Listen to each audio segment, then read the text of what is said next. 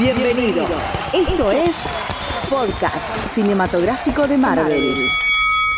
¿Qué tal amigos? Bienvenidos una vez más a una nueva entrega de Podcast Cinematográfico de Marvel en su versión, en su nueva versión, nuevo desprendimiento del podcast.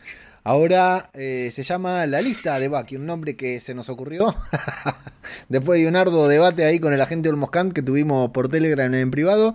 Estábamos, como siempre, para variar, eh, solucionando algunas cuestiones técnicas, así que como verán, falta un integrante del equipo, pero bueno, era sabido, parece que el trasplante de nariz, le rechazó la nariz el, el cuerpo, le rechazó el órgano, así que ahí está padeciéndole, le, le deseamos una pronta recuperación, saludo a mis compañeros en el día de hoy, agente Olmoscan, ¿cómo estás? Bárbaro, bárbaro, acá, bien. Sí, y el otro problema que tuvo, me parece más que el rechazo del órgano, fue que el órgano rechazado terminó hecho vuelta y vuelta con limón y, y ajo. Pablito, ¿cómo anda eso? ¿Cómo andan muchachos? ¿Todo bien? Yo le quería mandar un fuerte abrazo a Lucas, que le quedó una nariz así como cráneo rojo, tiene el agujerito acá, el triangulito. Pobre, así que fuerte abrazo, fuerza, que ya apareció un donante. Ahí estamos.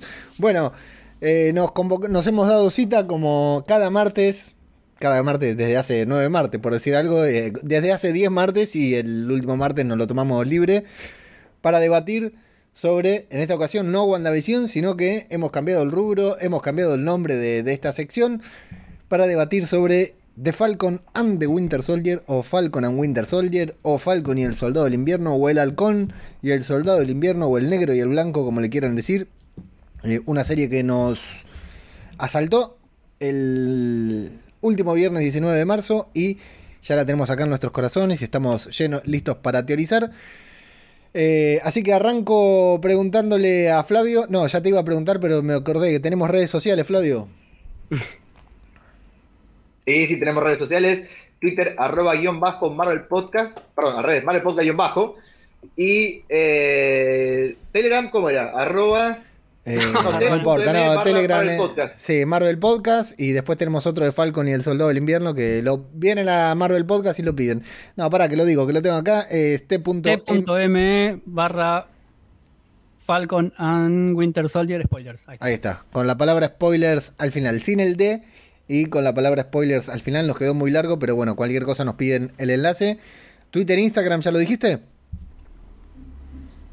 No, Instagram, arroba Marvel Podcast, si Ahí está. equivoco. Exacto, arroba Marvel Podcast, exactamente. Y nuestra página web que es www.radiodebabel.com, en donde van a encontrar muchas notas relacionadas al universo Marvel, a otros universos también y fundamentalmente a Falcon y el Soldado del Invierno. Te pregunto antes que nada, Flavio, ¿cómo... ¿Qué, qué te pareció el capítulo? ¿Cómo la viviste? ¿Cómo la pasaste? ¿Cómo fue la recepción del primer episodio titula- titulado Un nuevo orden mundial? Me gustó muchísimo, ¿eh? me gustó. eh, lo- sobre todo lo que me gustó es el cambio de registro con respecto a lo que fue WandaVision. Fue una cosa totalmente distinta, no, no era una serie de que nos tire misterio, que nos tire para estar teorizando y, y pensando de qué se trata esto, sino que ya empezó con algo bastante fuerte. Pablito, ¿cómo la viviste? Bárbaro. Lo vi dos veces nada más este capítulo, pero me gustaron las dos porque arranca el palo, una escena de acción de puta madre, y después tiene un tono bastante tranquilo, pero está muy bien contado. Em, tiene mm, es- esas escenas de drama, por ejemplo, cuando muestran más que nada a Bucky, ¿no? Con, con todo su pasado. Y tiene el tono de humor justo en algunas cosas de Sam y en Bucky principalmente cuando tiene la, como es la, la cita con la, con la chica que tiene el bar. Así que mm, la pasé muy bien, Me- se me hizo bastante corto. Ah, Fue corto, pero se me hizo más corto. A mí se me pasó volando. A mí me dio la sensación. eh, tuvo 10-15 minutos más que WandaVision. Tal vez un poquitito más de tiempo neto. Sin contar los títulos, ¿no? Que tanto le molestan a nuestro querido Mago Punky. Eh, pero se me pasó volando. Cuando terminó dije, no puede ser que ya haya terminado. Sí, sí, se me. Lo, lo- lo perdí. O sea, fue la sensación, una sensación de pérdida total. Y en el tal vez el mejor momento del episodio, justamente. Eh, Mm. Sí, creo que el cambio de registro, como decía Flavio, es como que descomprime también, ¿no? El hecho de que veníamos viendo una serie que era, entre comillas, ¿no? Porque también tenía comedia, tenía cosas absurdas y todo, pero fundamentalmente siempre terminaba y siempre nos dejaba con algo de, uy, loco, habré entendido lo que está pasando y tener que ir a googlear y tener que ir a compartir. Y acá, si bien hubo, hay mucha tela para cortar también, eh, más que nada era no tantas piñas y patadas como esperábamos, porque hubo muchas y muy buenas al principio, pero todavía no arrancó, digamos, esa parte de acción de la serie. Eh, sin embargo, sí, nos, nos deja con esa sensación de, de descomprimidos, de haber visto algo hecho 100% para disfrutar. Según Marvel, según Disney, el mejor arranque de una serie en la plataforma, superando a The Mandalorian, superando a WandaVision, Ah, superando a, a todos. El tema está con estas estadísticas de las plataformas de streaming, ¿no? Que solamente las sabe, eh, es como las de Radio de Babel, que se las paso yo a ustedes. El único que las sabe soy yo. Y acá puedo decir el podcast más escuchado de la historia. De hecho, muchas veces lo dije y es puro chamullo. O sea que. Bueno, no sé pero hay algo que hay algo que Disney está omitiendo. Las dos temporadas de Mandalorian, ¿cómo las vimos nosotros? Piratas. Eh, exactamente, Una, no una. estaba. La segunda fue legal. Pero al principio también. No, no, ya había tres capítulos. Claro, creo que creo que arrancamos mirando la pirata y llegó a- cuando salió con la serie arrancada. Entonces. Sí, sí, obviamente, no estaba en todo el mundo. La única serie original de, de Disney Plus, de las cosas grandes, hay, hay cosas como spin-off de Vía. Cosas de Disney muy, muy Disney, que no son mainstream como esto. Eh, es bastante engañoso decir, bueno, sí, presenté cuatro cosas originales que venden fuerte. Dos, casi todas la vieron pirata. Una es la anterior a esta, o sea, no, no sé, no, no me parece muy fiable. Como digamos, eh, la película, cuando estrene Black Widow, que hoy salió el tema de que Black Widow se va a estrenar el 9 de julio, tanto en cine como en, en Disney Plus. Seguramente Black Widow sea la película que más gente compre por Disney Premium Access. Porque claro, competían contra Mulan y contra Raya. O Soul. No, Soul no, no, creo que fue directo. a- No, Soul fue abierto. Soul fue abierto. entonces, bueno, hace muy poco lo que tiene. Pero bueno, es parte de la mecánica de marketing de, de Disney, porque seguramente cuando venga Loki, Loki ahora es la Por más supuesto. vista, porque seguramente Loki va a llevar más y así. Por supuesto.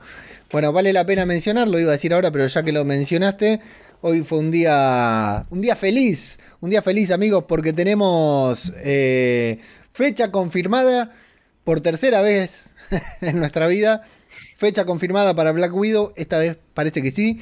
Me pregunto y les pregunto, ¿cuánto tarda Kevin Feige en renunciar después de confirmar, anunciar y recontra confirmar que Black Widow llegaba a cines y que no había forma de que se estrenara en Disney Plus?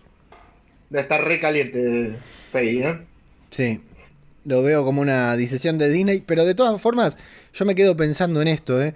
Hay algo que Disney sabe que nosotros no. ¿Mm? Porque acá estamos abriendo los cines, está, o sea, ahora estaba, puse apenas un instante el noticiero, que no soy mucho de mirar las noticias, y decía que Latinoamérica está explotada, que no sé, Chile, Uruguay, vos Flavio sabrás más que yo, Brasil, están detonados, acá nosotros estamos viviendo una panacea, sin cuarentena, sin restricciones, absolutamente nada, se viene la Semana Santa, mamita querida, agarrate al regreso, pero eh, mientras está bien, en España también están empezando a confinar nuevamente y todo, sobre todo ahora por, por la Semana Santa. Pero mientras el mundo parece que se que tiende o se quiere normalizar, Disney que había anunciado, Marvel que había anunciado el estreno de Black Widow para mayo y parecía inamovible, de golpe lo patea para julio. ¿Qué es lo que saben que nosotros no, Flavio? Que cierran todo en breve.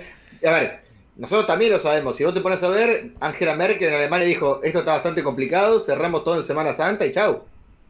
Y me parece que lo patean para julio porque es en el pleno verano de ellos. Creo que es la posibilidad que más tienen de que la gente se- esté al aire libre. Y época de Pero vacaciones, además. Sí, pero es cuando acá peor vamos a estar. Sí, obvio. No, no, o sea, no, me parece que no tuvieron en cuenta eso. O sea, me parece que. Nunca lo tienen. Igual, Pablito, no te quiero desilusionar, Mm. nunca lo tienen en cuenta, ¿eh? Ellos, No. ellos tienen su propio mercado, no les importa el nuestro. Claro, no, no, está bien. Pero digo que en Sudamérica va, va- va- principalmente acá, me parece que no, no va a estar, van a estar cerrados los cines para entonces. Yo Bueno. digo, pensando acá en Argentina, Sí, no sé. salvo No. los autocines, no sé que estás más cerrado en lo que sería. Sí, pero el autocine es para ir a chapar, no para ir a ver a. Bueno, si mirás, si mirás Black Widow, ¿sabes cómo chapa? Sí. Después tenés que mirar al costado, ¿no? Pero. Eh, lo, que me van a, ins- contando lo que me van a acá- insultar por ese, Sí. por ese comentario, concha. Sí. la- Va a estar picante. Claro. Acá de comentar Dai que en Uruguay también se, se cancelaron las clases, o sea que está re, heavy. Bueno, acá me llegó el mail de la ministra de la ciudad y están abriendo. eh, quieren llevar a, o sea, hacer burbujas más grandes, hacer que los chicos se saquen los barbijos en la escuela. Así que acá, muchachos, pueden estrenar Black Widow mañana si quieren, ¿eh? que está todo controlado. Eh, bueno, y junto con la cancelación, con la postergación, perdón, de Black Widow, bueno, fundamental, no perdamos de vista, ¿eh? un hecho histórico. Se estrena en cines, se estrena en Disney Plus y por consiguiente se estrena Pirata tres horitas después de que esté disponible en Disney Plus. Así que ahí, ahí van a saber cuántos pares son tres botas, ¿eh? Con, con esto, a ver cuántos. cuán- ahí vamos a ver nuestra moralidad. Tanto que decimos yo pago por Black Widow, pago. Vamos a ver cuando llegue el 9 de julio, feriado en Argentina. Eso le quería preguntar. ¿Ustedes van a pagar o van a decir, me tomo unas horitas, me doy una vuelta por Bahía Pirata, por Rarback, algo así, y veo cómo está la cosa? Pablo. No, no, no, yo, voy a- yo voy a esperar, no, voy a esperar, porque, en- mira, te digo más, cuando nos despertemos acá, yo me- supongo que es feriado largo, me despertaré a, la, Sí, vos ya A las sabemos 12. a la hora que te despertás. a las 12, ponele, lo- los amigos de España ya lo van a publicar, temprano. Por el tema de diferencia horaria ya lo vamos a tener acá en, en Telegram. Patreon.com barra Marvel Podcast, cafecito.app barra Marvel Podcast, yo creo que la pago. Pero depende de ustedes, amigos. Es que, aparte de otro tema, vamos a tener que esquivar spoilers como, como ninjas, ¿eh? Porque no es lo mismo de que se estrene en el cine, que es una cantidad limitada la que la puede ver Exacto. en el estreno mundial. Ahora va a ver todos los que quieran verla, pagando o no pagando, la van a ver en Todo el primer mundo momento. casi al mismo tiempo. En las primeras 12 horas la va a haber visto, la va a haber visto la gran mayoría de, de enfermos que la quieren ver, que son los que spoileamos, ¿no? Somos los que hacemos los spoilers, sí. Eh, Te acaban de cancelar en Twitter, en, digo, en YouTube, Leo. Hashtag Leo cancelado. Yo creo que. Yo creo que si. Si veo. Depende de la hora que se estrene. Si se estrena a poner a las 12 de la noche, y sí, la pago. La pago porque es un horario en que puedo estar despierto. La veo. No, creo que de una u otra manera la voy a pagar. Creo que de una u otra manera la voy a pagar. Creo que sí. No quiero garantizarlo, pero volví a preguntármelo cerca del 9 de julio a ver cómo está la- la- mi economía. Y vemos. Eh, Raya salía mil pesos, mil y pico de pesos. Un precio excesivo. Pero si yo voy al cine, eh, primero me muero. me contagio y me muero. Segundo, eh, entre cuatro entradas, Pochoclo y el viaje, gasto más seguro, ¿eh? De lo que me salga a pagar Black Widow. Seguro que gasto más. Yo no quiero dar nombres porque seguramente el FBI está viendo la transmisión. Pero hay un miembro de Twitch que ya está ofreciendo a compartirla por Telegram apenas esté.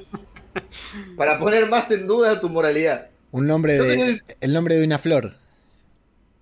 Sí, exactamente. Eh, yo te ser totalmente sincero, ¿eh? Voy, ese 9 de julio voy a levantarme, que no sea tan tarde como Pablito. Voy a entrar, antes de cualquier red social, entrar a Puerto Pirata. Si está en buena calidad, pero buena calidad posta, un 1080 para arriba, y están los subtítulos, Disney, te quiero mucho, Marvel, pero esa guita prefiero invertírmela en un cómic. Eh, Es buena. Yo tengo eh, un cine enfrente a mi casa. Eh, pero no abre, todavía no abrió. De todas maneras todavía no iría, ¿no? Pero llegado el caso de que fuera mayo o junio eh, o julio, no, es más que cruzar la calle y caminar la playa de estacionamiento. Eh, creo que si está, si está abierto el cine y, si hay cines, estamos vivos y se estrena Black Widow, creo que me voy al cine. Eh, pero bueno, después me la descargo, seguro. Ahora, como decíamos, ¿no? Disney sabe algo. No solo sabe algo. No, nosotros decimos, y sí, saben que cierra todo. Por lo menos Disney sabe que en julio va a haber humanidad todavía, ¿eh? que muchos lo ponemos en duda todavía. ¿eh? Así que muchos lo tomamos como un mensaje negativo, pero puede ser un mensaje positivo tranquilamente.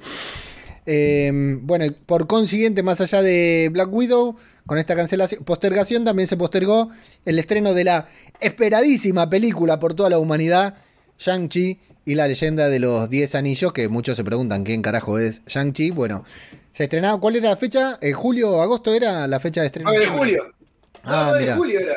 No, Shang-Chi en septiembre. Ahora es No, ese 9 de julio Shang-Chi, Ah, ahora ah. pasó septiembre. Ah, no. ahora pasó a, a septiembre, ¿sí? Así que. Ahora te leo, te leo los nuevos, estoy buscándolo acá en nuestra base de datos.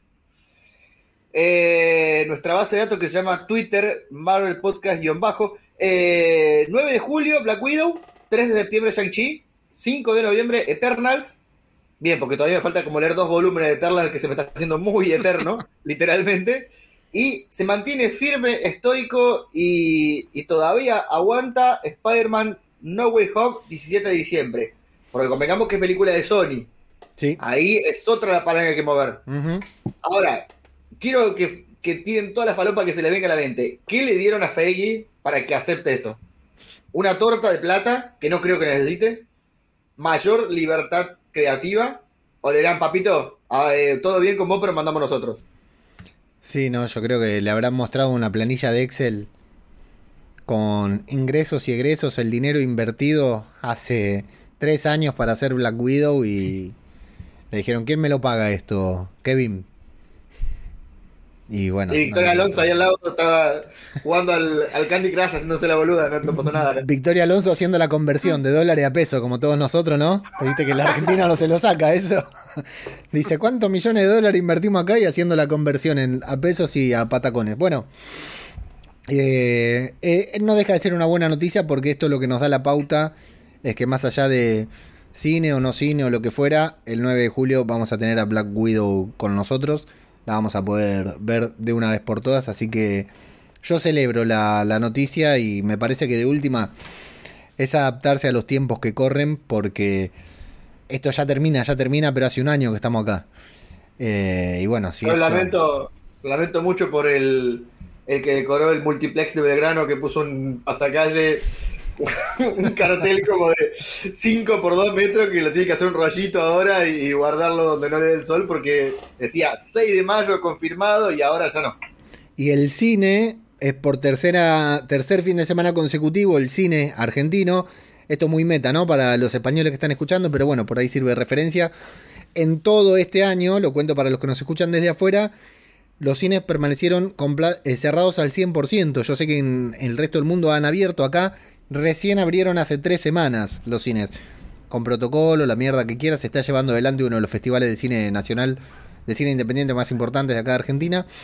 Eh, recién se abrió los cines hace tres semanas y bueno, de a poquito se está sumando la gente a ir.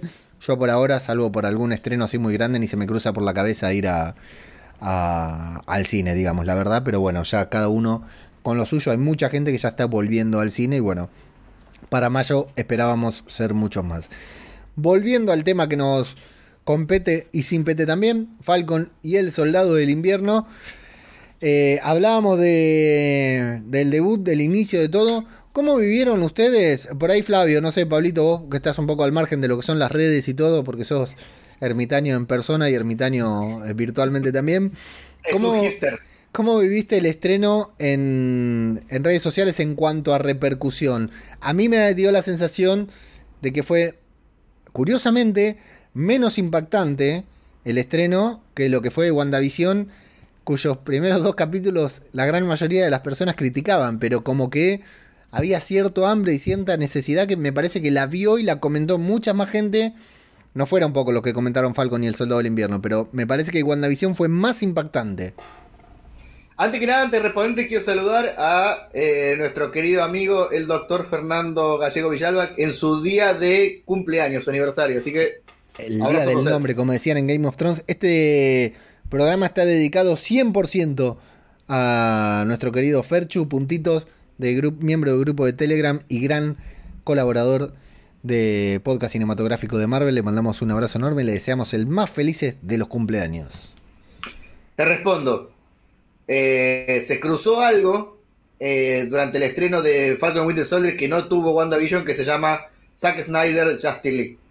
O el Snyder Cut o el Snyder Cult, como le dicen en un podcast mexicano que me parece excelente el nombre porque ya los fanáticos de Snyder son un culto, no son un, un fandom. Son un Entonces, también. eh, eh, a ver, quedó parcialmente eclipsado. Yo creo que compitieron, si vos veías en redes sociales la cantidad de posteo de las dos cosas, eh, estaban más o menos parejo. Sí, sí. Pero ¿qué, pero ¿qué pasa? WandaVision no tuvo nada en ese momento que se salga a hacerle sombra. Sí, y también, eh, de todas maneras, a mí me sorprendió porque con la re- eh, el día anterior se estrenó eh, el Snyder Cut, el 18, si no me equivoco. Eh, y venía No, no, se estrenó antes. antes. No, la, fecha legal era el 18, pero ya el 17 estaba la. Ah, la el copia 17 pirata la- se conseguía el torrent, claro. Eh, tuvo un, un- Bueno, lo de Snyder Cut es terrible, ¿no? La repercusión que tuvo porque la venían manejando de hace loco, de hace mucho lo- los locos de DC, los fanáticos. Y. Con el. Para cuando llegó Falcon and the Winter Soldier, yo eh, estaba muy atento también a eso, a ver qué tal la repercusión. Y la verdad que no lo eclipsó demasiado. O sea, estaba en el trending topic eh, el Snyder Cut y Falcon era, era trending topic eh, el título de la serie en inglés, en español. eh, Falcon, Bucky, era todo, estaba todo, Capitán América, era todo muy, muy trending, digamos, estaba todo muy caliente. Entonces no lo. No fue tan. No le, no le restó tanto, me parece. Sí, lo que tiene WandaVision, esta, estas series que son así para. Para teorizar, ¿no? Para hacer. Para, para reventarse la cabeza siempre tienen un poquitito más de impacto porque todo el mundo va a gritar ahí a Twitter a decir. Uy, no entendí un carajo, cosas por el estilo, como pasa con Dark, Game of Thrones y otro tipo de series, ¿no? Que son más- tienen más repercusión en cuanto a a lo que es los comentarios en tiempo real también. Pero bueno, Falcon y el Soldado del Invierno ya está aquí. Eh, ¿Qué les parece si arrancamos un poquitito con, con las temáticas que hemos preparado, por decir de una manera, para el día de hoy? Eh, saludo primero, así como vos mencionaste a la gente del Twitch. Yo quiero saludar a Gaby, que me está cancelando, a Dai, eh, y a Mago Punky que andan por ahí por la transmisión en vivo de YouTube también. Como siempre decimos, esto podcast cinematográfico de Marvel se consigue en Spotify, Apple Podcast, Google Podcast y todos los reproductores de podcast. Y eh, estamos emitiendo en vivo por YouTube y Twitch martes por la noche Argentina, justo después de comer. Bueno, Flavio, eh, primer tema que te hayas preparado, primer tema que quieras tocar, mientras yo me muteo un instante, te escucho, pero me muteo un instante y apago la cámara un segundo, pero te escucho. ¿eh? Yo quiero hablar de la familia Gump. ¿Se acordarán de, de, de Bubba la compañía que formaban Bubba y Forrest Gump de camarones. Eh, a la familia de Wilson, que está pescando camarones en los ríos de Luisiana, hay algo que está bastante bien ubicado. ¿Y por qué se eligió el lugar? Acordémonos que Sam era en los cómics de Harlem, no de Luisiana, como lo hicieron en la serie. Y en Luisiana hay una comunidad que se llama Cajun, que son de- descendientes de franceses, de colonos franceses de, que de Canadá, se fueron hacia el sur. Eh, me está haciendo gestos raros, eh, Pablo. ¿Qué pasó? El, el tiracartas. Tenés razón. ¿Y si aparece ahora? No creo, no creo. Va a faltar mucho. Pero le Wolverine le decía así para hacerlo enojar. Ya veo que vemos un, un guiño Gambit. Ojo, ¿eh? Puede ser, puede ser, no sé. Ojo, ojo el guiño de Gambit. Eh, No, bueno, que tiene razón lo que Gambit dice de- Pablo, que Gambit es de francés. Gambit de francés. eh, pero Gambit era más, más de, era de Nueva Orleans, me parece. La cosa que la comunidad Cajún que dice Flavio, eh, Wolverine le dice Cajún a, Gambito para hacerlo enojar.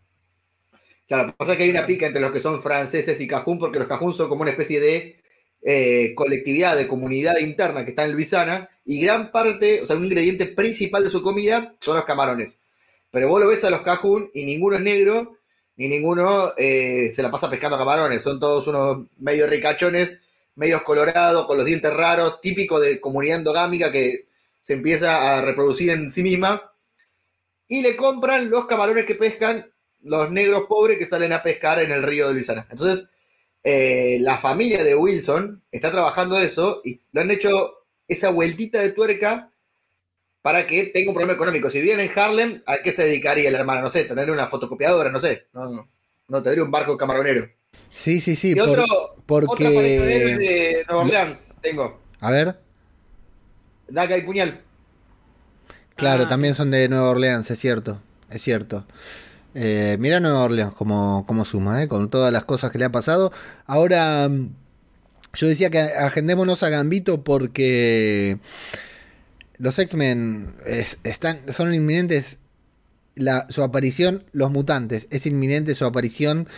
Eh, o por lo menos su referencia, digamos, para cuando se manifiesten nos van a decir que hacia atrás ya hubo una banda de mutantes, digamos, que, que nos los cruzamos, que los hemos visto, y puede ser cualquier personaje que hayamos eh, visto hasta el momento. La verdad que eh, es bastante prometedor por el tema de, de Madripur, de algunos guiños que vamos a comentar ahora que pueden llegar a aparecer. Eh, Pablo Pabl- está escuchando esto y se debe estar meando, más o menos. eh, Lucas debe estar arrodillado en el inodoro ahí. Eh, Pablito. No sé si, no sé si pis precisamente será. Sí, no, por eso arrodillado, digo. Pablito, vos qué, qué tenías ahí para destacar, para empezar destacando. Acerca de Madripur. En general. Eh, No, la verdad que. no, pero te puedo comentar cosas. qué. Acerca de Eh, Madripur, adelante. Acerca de Madripur, bueno, en cuanto a Madripur es, es una, una locación que creó Marvel, así como Wakanda y un par más, que la podemos ver en... Ay, ¿cómo era que se llama? En Wolverine Volumen 2. Ahí aparece, después de que Wolverine se casa en Japón, vuelve, otro guiño para mutantes si querés. Eh, Wolverine vuelve de, de casarse con Mariko en Japón. Regresa de, de Japón y bueno, se, se instala en Madripur y se, se- lo dan por muerto. Por lo tanto, se cambia el nombre a Parche. Tiene una base de operaciones ahí, en esa ciudad, este, que está dividida en Hightown y Downtown, ¿era no, Flaco? Sí, Hightown y. Downtown. Sí. Sí. Exactamente. Y bueno, la cosa que tiene es un volumen larguísimo. A mí la verdad me pareció un poquito aburrido, pero con respecto a Madripoor les puedo comentar eso. El último que vi de Madripoor en los cómics tiene Se estética. hace llamar Parche ahí, Wolverine. Se cambia la identidad. Sí. Tiene una estética muy parecida en lo último que vi en los cómics a como lo representan a Surcorea. Vieron que te muestran esas casecitas chiquititas llenas de, de negocios y que por ahí te sale en medio de un edificio gigante, súper lujoso, como vimos en Black Widow, ah, perdón, en Black Panther. Esa es la estética que le dieron en los últimos cómics a Madripoor. Supongo que vendrá por ese lado. Me parece que van a hacer algo bastante parecido en, en Falcon and Winter Soldier. En la época de Wolverine eh, tenía eh, Hightown, era más parecido a una ciudad céntrica eh, bastante cheta. Y Downtown Claro. era bien parecido a, a lo que es Singapur, bien rasca, bien pobre, con mucho chaperío. Eh, Saludos a los oyentes de Singapur que los queremos un montón. a ver, ¿Por qué mencionamos Madripur? Dirán ustedes, ¿de qué carajo están hablando? Bueno, esta localidad ficticia de los cómics de Marvel. Primero que en los trailers se vio que estaba Madripur, digamos que, formaba parte de, de esta serie. Hay escenas que van a transcurrir en Madripur, aunque luego se conoció que eh, no va a ser central en la trama, pero Madripur es sinónimo de mutantes, de X-Men. O sea, eh, si decís Madripur es porque estás hablando de, de X-Men, como si decís Wakanda, estás hablando de Black Panther. Entonces, que no van a aparecer los mutantes en esta serie, no, van a, no se van a manifestar, no los van a mencionar como mutantes, pero tal vez veamos algún personaje que va a formar parte de esta de este nuevo universo también que se va a presentar en Marvel en algún momento. En el momento menos- que aparezca un pibito ahí, un adolescente con pelo largo jugando, un chiquito, digamos, qué sé yo, 8 o 10 años, que se llame Remy. Claro. Cosa que de acá a 10 años ya sea un veinteañero, ponele. Sí, y... O quizás ni siquiera eso, que veamos a alguien de fondo haciendo trucos con las cartas. ¿Me entendés?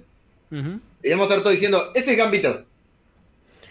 Y fundamentalmente eh, en la escena, en la secuencia de créditos, en la secuencia final de créditos tan impactante que tiene esta serie, porque es terrible la cantidad de guiños, de referencia que mete, que algunos eran guiños, algunos eran adelantos de posibles tramas y otros son, ya saben, ¿no? Como hace siempre Marvel, para que nosotros nos falopeemos eh, inventando teorías, pero Madripur aparece y de hecho, te voy a leer literal, si lo encuentro, lo que dice en ese momento que mm, menciona Singapur, ahí dice algo que no tenía que hacer para la transmisión en vivo. Dije Singapur, quise decir Madripur. En el momento en que aparece Madripur, que es un, flash, un instante, un segundo, bueno, no lo tengo. Después, ahora mientras seguimos hablando, lo, lo voy a buscar. Eh, pero bueno, lo ponen en la escena post créditos, en la escena post créditos, en la secuencia final de créditos, para que lo veamos y ya sabemos que va a estar, o sea que es un adelanto terriblemente e inevitablemente Madripur es el guiño a, a la aparición de los X-Men. Acá lo encontré, dice Las Fuerzas. Es el titular de un diario es un instante que dice, las fuerzas de la vecina Madripur han cometido violaciones de derechos humanos. De derechos, violaciones de derechos humanos contra quién? ¿A quiénes detuvieron? ¿No? Claro. O sea, tranquilamente podría ser un mutante, ¿no? El que están, no le están respetando sus derechos, cual eh, Formosa acá en Argentina en la actualidad, ¿no? Bueno, en, en, uno de los cómics de Wolverine eh, se encuentra con Hulk, ¿no? Que le, que va aparentemente a, a, cazar unos mafiosos, que lo manda un grupo de mafiosos, porque eran medio mercenarios en esa época. Luego contrató un grupo de mafiosos para que mate otro grupo de mafiosos. Y resulta que Wolverine termina manipulando todo para que eh, salve a unos a unas chicas adolescentes de, un, de, una red de trata de personas.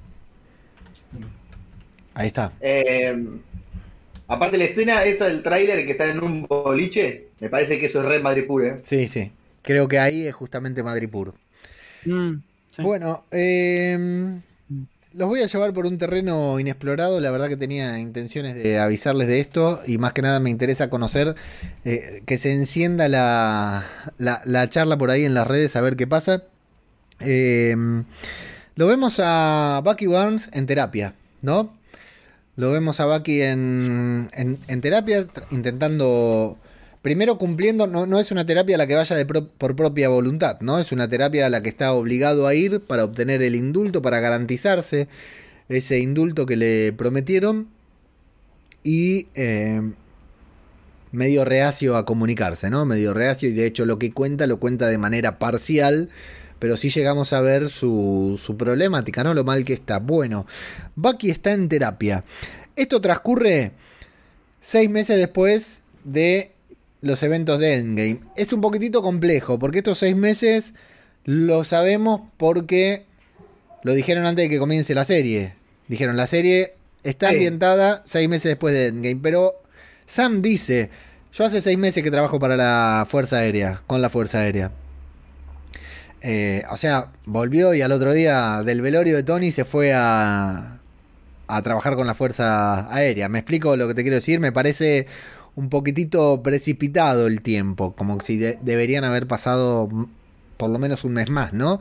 Porque incluso la... Sí, a ver. Pero ya había alguien trabajando en la Fuerza Aérea. Rowdy. Que, claro, Rowdy ya estaba trabajando en la Fuerza Aérea. Entonces, sí. No me extrañaría que vengan y le digan, usted señor está proscripto, usted no firmó los acuerdos de Sokovia y Rowdy dijo, no, no, para, para. Se, viene a trabajar conmigo en la Fuerza Aérea y continúe, mantiene su libertad. Y que les haya dicho, agarrá porque si no vas preso. Ahí está eso. manera de salvarse. Está el tema de, de la situación legal de, de, Sam que todavía no está clara, ¿no? Seis meses, acá dice Haas que son seis meses y medio, ponele, o sea, sí. un par de días más. Y saludo a Vicky que acaba de llegar, eh, justo llegó para lo de Gambito. Eh, debe estar muy contenta entonces.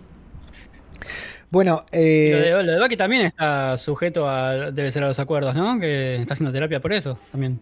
Sí, también hay que ver, no tenemos detalles sobre la los acuerdos de Sokovia, la vigencia de los acuerdos de Sokovia, ¿no? Cómo quedó todo eso después del blip.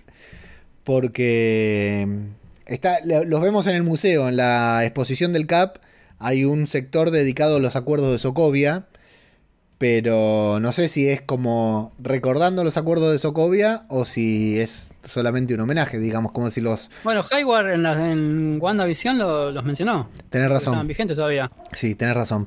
Eh, bueno, ahora que decís WandaVision, WandaVision transcurrió tres semanas después de eh, el blip, más o menos. Sí. Mm. Falcon and the Winter Soldier transcurre seis meses después del blip. Bucky está haciendo terapia ¿Por qué nadie llegó a terapia a Wanda? Buen dato. Wanda está abandonada. No sabemos si está en terapia o no ahora.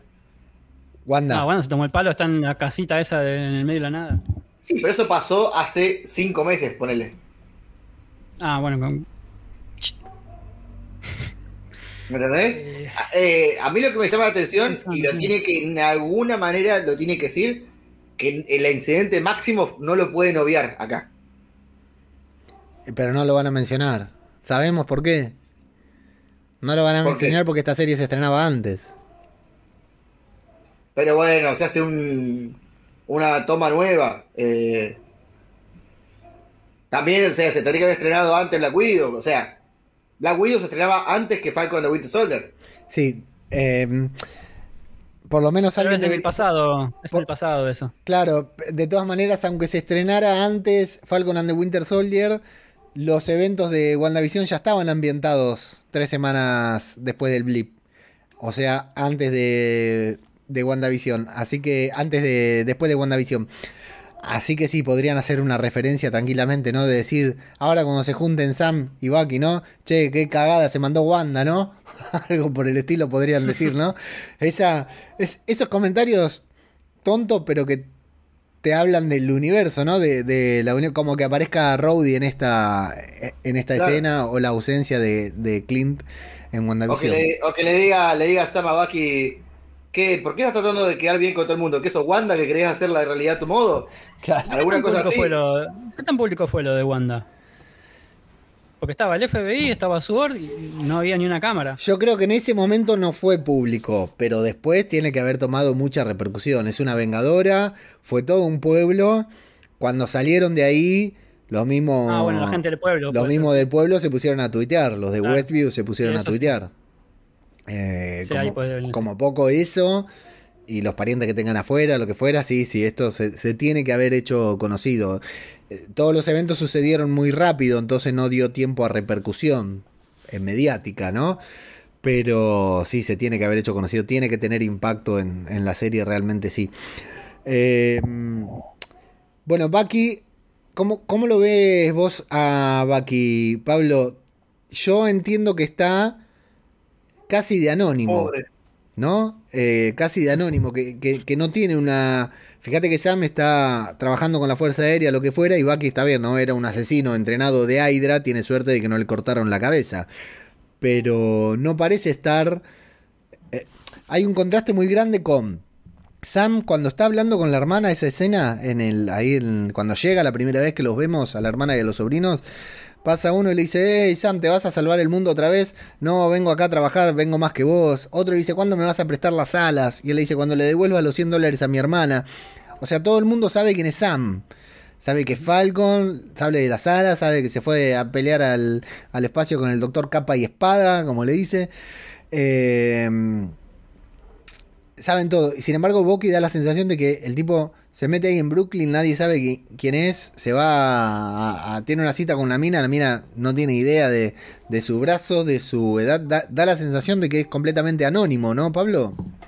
Sí, lo que pasa es que me, me parece, no sé, supongo que Sam eh, fue el, compañero del Capitán América, digamos. Tuvo sus problemas con respecto a los acuerdos de Sokovia, pero Bucky desde que regresó eh, tuvo el historial criminal con el tema del Soldado del Invierno, después estuvo con el Capitán América cuando era mm, prófugo de la justicia, después, bueno, eh, participó de los sucesos de, de Infinity War y Endgame, pero hay que ver que... mm, Ah, no, bueno, eh, fue incriminado en Civil War por Semo. Tiene una imagen bastante negativa. Me parece que viene por ese lado, que trate de hacer eh, secreto su estado actual. Bueno, eh, Y me parece que el gobierno está en el medio para que para indultarlo, tenerlo cortito. Viste que la, la psicóloga es psicóloga militar. Ella dice sí, que sí. Sí. este, estuvo con un montón de soldados que re- retirados o que regresaron de combate y que necesitaban terapia. Entonces, me parece que es una forma de, de tenerlo controlado, hacer una terapia de este estilo. Flavio, Eh, Bucky le está pasando como el culo. eh. Me parece que está pasando muy mal. Él quisiera hacer algo totalmente distinto a lo que lo están forzando. Él quisiera hacer. parece que el objetivo de él, si pudiera hacerlo, es dedicarse todo el tiempo a hacer lo que está haciendo con el viejito, con el padre del japonés. No hacer la terapia, no hacer todo lo demás. Él quiere redimirse a su manera. Y lo de la lista es algo que se lo mandó a hacer la psiquiatra, pero parece que él ya lo tenía de antes, ¿eh? Bueno, ahora estamos hablando del anonimato, ¿no? De que lo tienen controlado, de que por ahí hasta le conviene al gobierno de los Estados Unidos mantenerlo en secreto porque justamente es un asesino, un terrible asesino al que están indultando. Ahora... Bueno, esa es, eso es la, filosofía del proyecto Clipboard. Después de la Segunda Guerra Mundial, a un montón de soldados eh, nazis, eh, jerarcas, generales, cargos medios y altos, científicos, los llevaron a Estados Unidos, le cambiaron el nombre los tenían ahí eh, ante la eventualidad que los necesitaran, los tenían trabajando por ellos. Incluso el mito de que Hitler se escapó, que fue ayudado por eh, Estados Unidos, era porque si en algún momento necesitaban detener a los rusos, sabían que lo único que podían eran los alemanes al medio y necesitaban tener ese poder del enemigo bajo su control. ¿Quién dice que eventualmente la psiquiatra, y acá estoy tirando una teoría falopa, no está reprogramando al Winter Soldier? Mm, sí, tranquilamente podría ser. Y en Spider-Man Far From Home, que son los tres eventos que tenemos hasta ahora posteriores a Blip, si no me equivoco, WandaVision, Falcon and the Winter Soldier, que empezamos a ver un poquitito ahora de pinceladas, y Spider-Man Far From Home. Spider-Man Far From Home comienza ocho meses después del Blip, es decir, dos meses después de lo que estamos viendo ahora en Falcon and the Winter Soldier. No sabemos cuánto tiempo va a transcurrir en los seis episodios de la serie, ¿no? Pero Spider-Man Claro. Far From Home comienza eh, dos meses después de cuando comienza Falcon and the Winter Soldier. Y en este video tan simpático, tan divertido con el que empieza Spider-Man Far From Home, el In Memoriam a los Vengadores, con la música de Whitney Houston y todo, que es muy lindo, muy bizarro, muy divertido ese momento y emocionante al mismo tiempo, porque fue lo primero que vimos después de Endgame. Bucky aparece homenajeado en el video. En la imagen final están todos los Vengadores, Ant-Man, Natasha, eh, Tony, el Cap, y está Falcon y también está Bucky, lo cual contrasta con este anonimato que están llevando. O va a pasar algo en los próximos dos meses para que eh, la gente conozca a Bucky lo reconozca como héroe, como vengador, pero o, o- o es un- o va a terminar siendo un error, ¿no? Porque hay un pantallazo en este videito en el que al final aparecen eh, todos los vengadores, entre ellos está Bucky, Flavio. Para mí no es un error. No lo calcularon. No, no, para nada. Para mí Bucky va a seguir trabajando en las sombras. Y otro detalle es que todavía no empezaron las clases, supuestamente, ¿no? Después del blip acá, porque en Spider-Man Far From Home. No, Spider-Man Far From Home ya habían empezado, estaban termi- terminando el ciclo lectivo, así que Claro, sí, sí, ya. ya, comenzaron, ya comenzaron nuevamente. Muy bien. Eh, hablemos de la lista de Bucky, esta lista de enmiendas.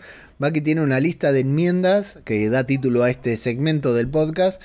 Justamente es una lista de enmiendas, ¿no? Para ir y enmendar, para ir y reparar errores, crímenes que fue cometiendo. Eso es lo que entiendo yo por lista de enmiendas. ¿Estoy muy equivocado? No, no, yo creo que es lo mismo. El tema es que me hace acordar mucho a, a Arrow. A quienes han visto Arrow la primera temporada, tenía la lista de lo que eran los enemigos del padre y lo iba bajando uno por uno. Acá no sé si la lista es de enemigos o de enmiendas. A mí me parece que está todo mezcladito porque aparece Semo ahí en el medio. y Eso te iba a decir. ¿Qué hace, Semo, es- qué hace Semo en la lista de mierda. enmiendas? Sí, no, no. No, no, Pero ¿de qué Semo habla? Dice H. Semo, es Helmut. Y pues el padre, ¿Cómo se llama el padre? Pero está muerto ya. no sabemos. En No, algún momento, eh, no me acuerdo. No, me parece que dijo que se le había muerto toda la familia a él. Que ya no tenía nadie. La verdad, no me acuerdo. Heinrich Seymour era el padre. Ah. También es con H. Sí, sí, sí. Sí, había dicho que murieron todos. Había dicho que murieron todos en, en Civil War. Pero me llama la Ahora, y si atención. Si Heinrich Seymour, este Heinrich Seymour, suponiendo que fuera, es el hijo, Otro más. No, o sea, que tenga un hijo Seymour y que lo que no quiera es que conozca a su padre. No, no, tal vez quiere enmendar Ah, eh, el problema con el hijo. Igual el hijo también está muerto. Semo murió, murió toda la familia de Semo, supuestamente. Por eso quiso derrotar un imperio desde adentro. Pero. Claro, La gran barrera. Claro, pero sí, no sabemos. Eh, sí me llama la atención para teorizar Semo en una lista de enmiendas. Y si la serie nos termina sorprendiendo y no lo tiene ahí, no, no, porque no es la lista de Kill Bill, a eso me refiero. Si tiene Claro. otras intenciones para con Semo, Boki. Y sería un giro de estos giros que nos da. Está bien, ¿no? Ya nos imagino a todos insultando frente a la cámara de que convirtieron a Semo en uno, en uno de los buenos, ¿no?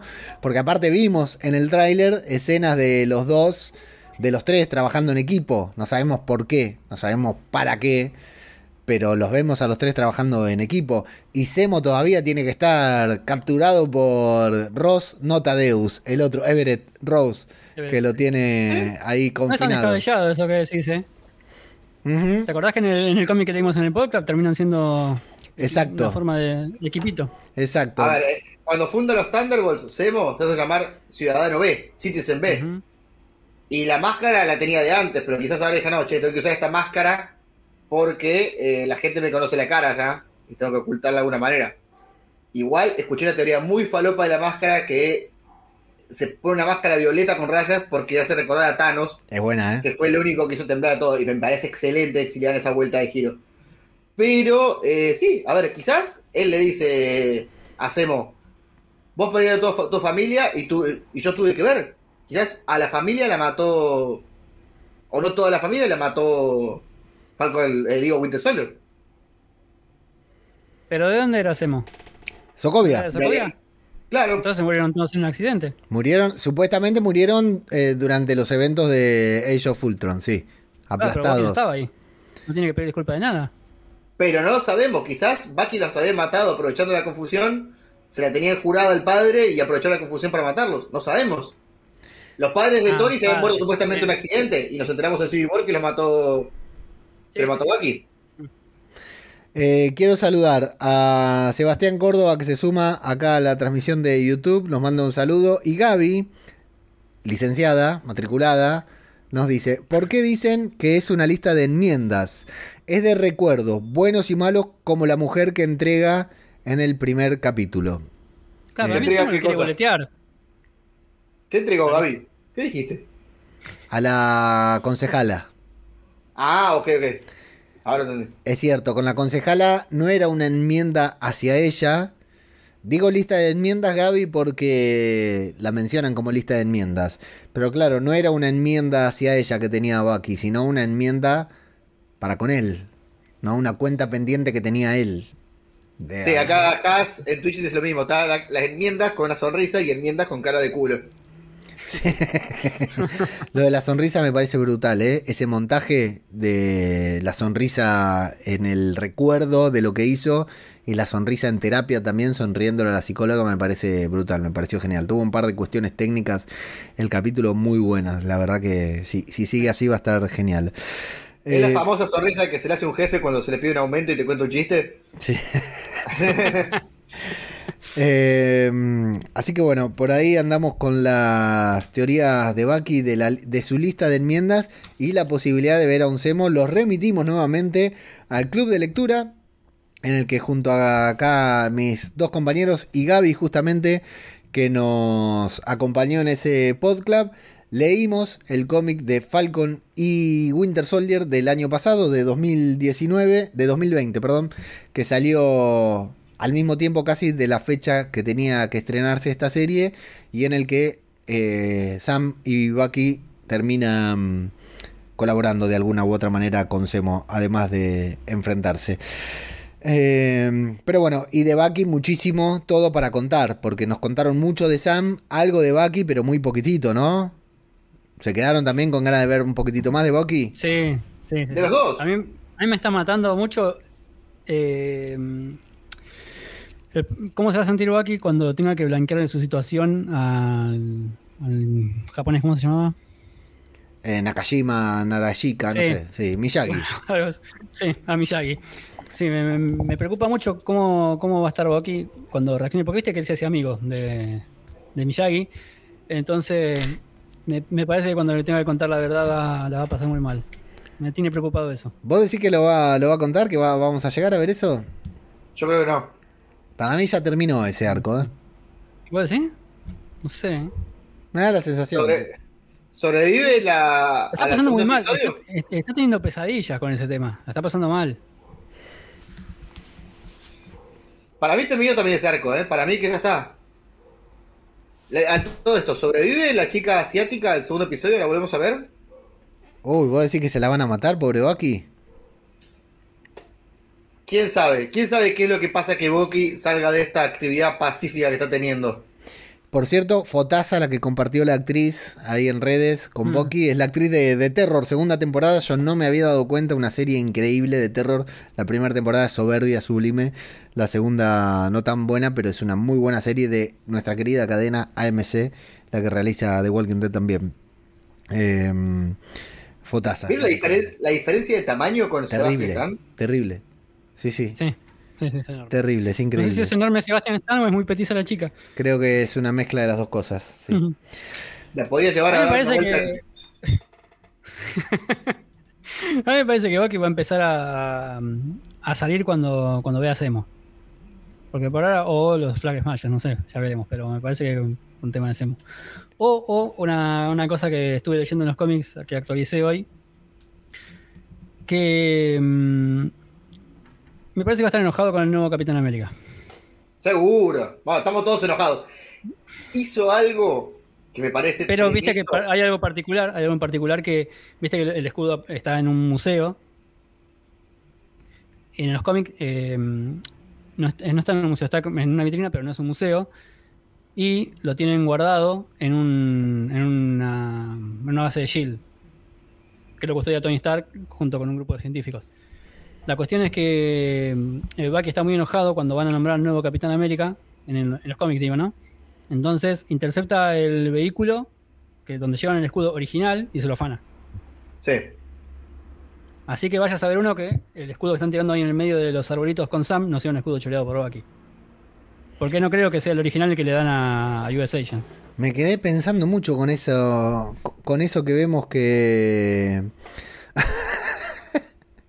¿Qué pasó? en YouTube Jacobe12 dice que Boki en Chota la podría llevar a dar una vuelta a la China. Y sí. Eh, me quedé pensando en esa escena que lo, porque los vemos entrenando mucho con el. Los vemos entrenando con el escudo de civil, como si no fuera un entrenamiento no legal, convertidos en Capitán América. ¿Le van a robar el escudo a US Agent? ¿Tienen otro escudo? No, Sí, me parece que se van a robar el original. Me parece que se van a robar el original. ¿Y si es un flashback eso? ¿El entrenamiento? ¿En el Claro. Que es previo a, que lo entregue Sam y después diga, no, ¿sabes qué? Muy lindo todo, pero no, no me acostumbro a usarlo y ahí decide devolverlo. Me gusta. Sí, podría ser. ¿Por qué Bucky no le atiende el teléfono a Sam? Te hago otra pregunta. Te, te reformulo Mm. la pregunta. Me responden la, No sé. la- la que ustedes, la que quieran, me responden. Dale, a ver. Eh, ¿Por qué Bucky no le atiende el teléfono a Sam? ¿Y por qué Sam llama tanto a Bucky? Porque Sam tenía el parece- grupo de terapia. Eso. Me parece Sabe que está ahí. roto, claro. Como Tiene una empezó vocación, en- él. Exactamente, como empezó con la historia con, su, con Capitán América. Tenía un grupo de terapia y sabía que el tipo estaba pasando un estrés postraumático de todos los eventos. Él lo quiere ayudar.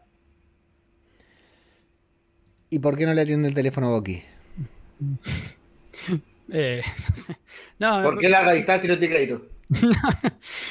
No, me parece que están hinchadas las pelotas de esas, de esas eh, ayudas eh, mm, psicológicas, digamos. Están hinchadas las pelotas de ir a terapia, como decía Flavio hace un rato, no, no le caben esas cosas. Y Hay que No, ver si pará, es como dice Flavio, hay que ver como, si es como dijiste vos, disculpa, si es que fue un flashback cuando estaban juntos, hay que ver qué pasó en el medio, si se rompió esa relación. Claro, hago un link ahí. Le- me imagino Sam diciendo, che, ¿sabes qué? Lo voy a entregar al museo porque no es para mí. No, no, a vos te lo dio Steve, no lo podés entregar. Y ahí la ruptura de la relación. Mm, Puede ser.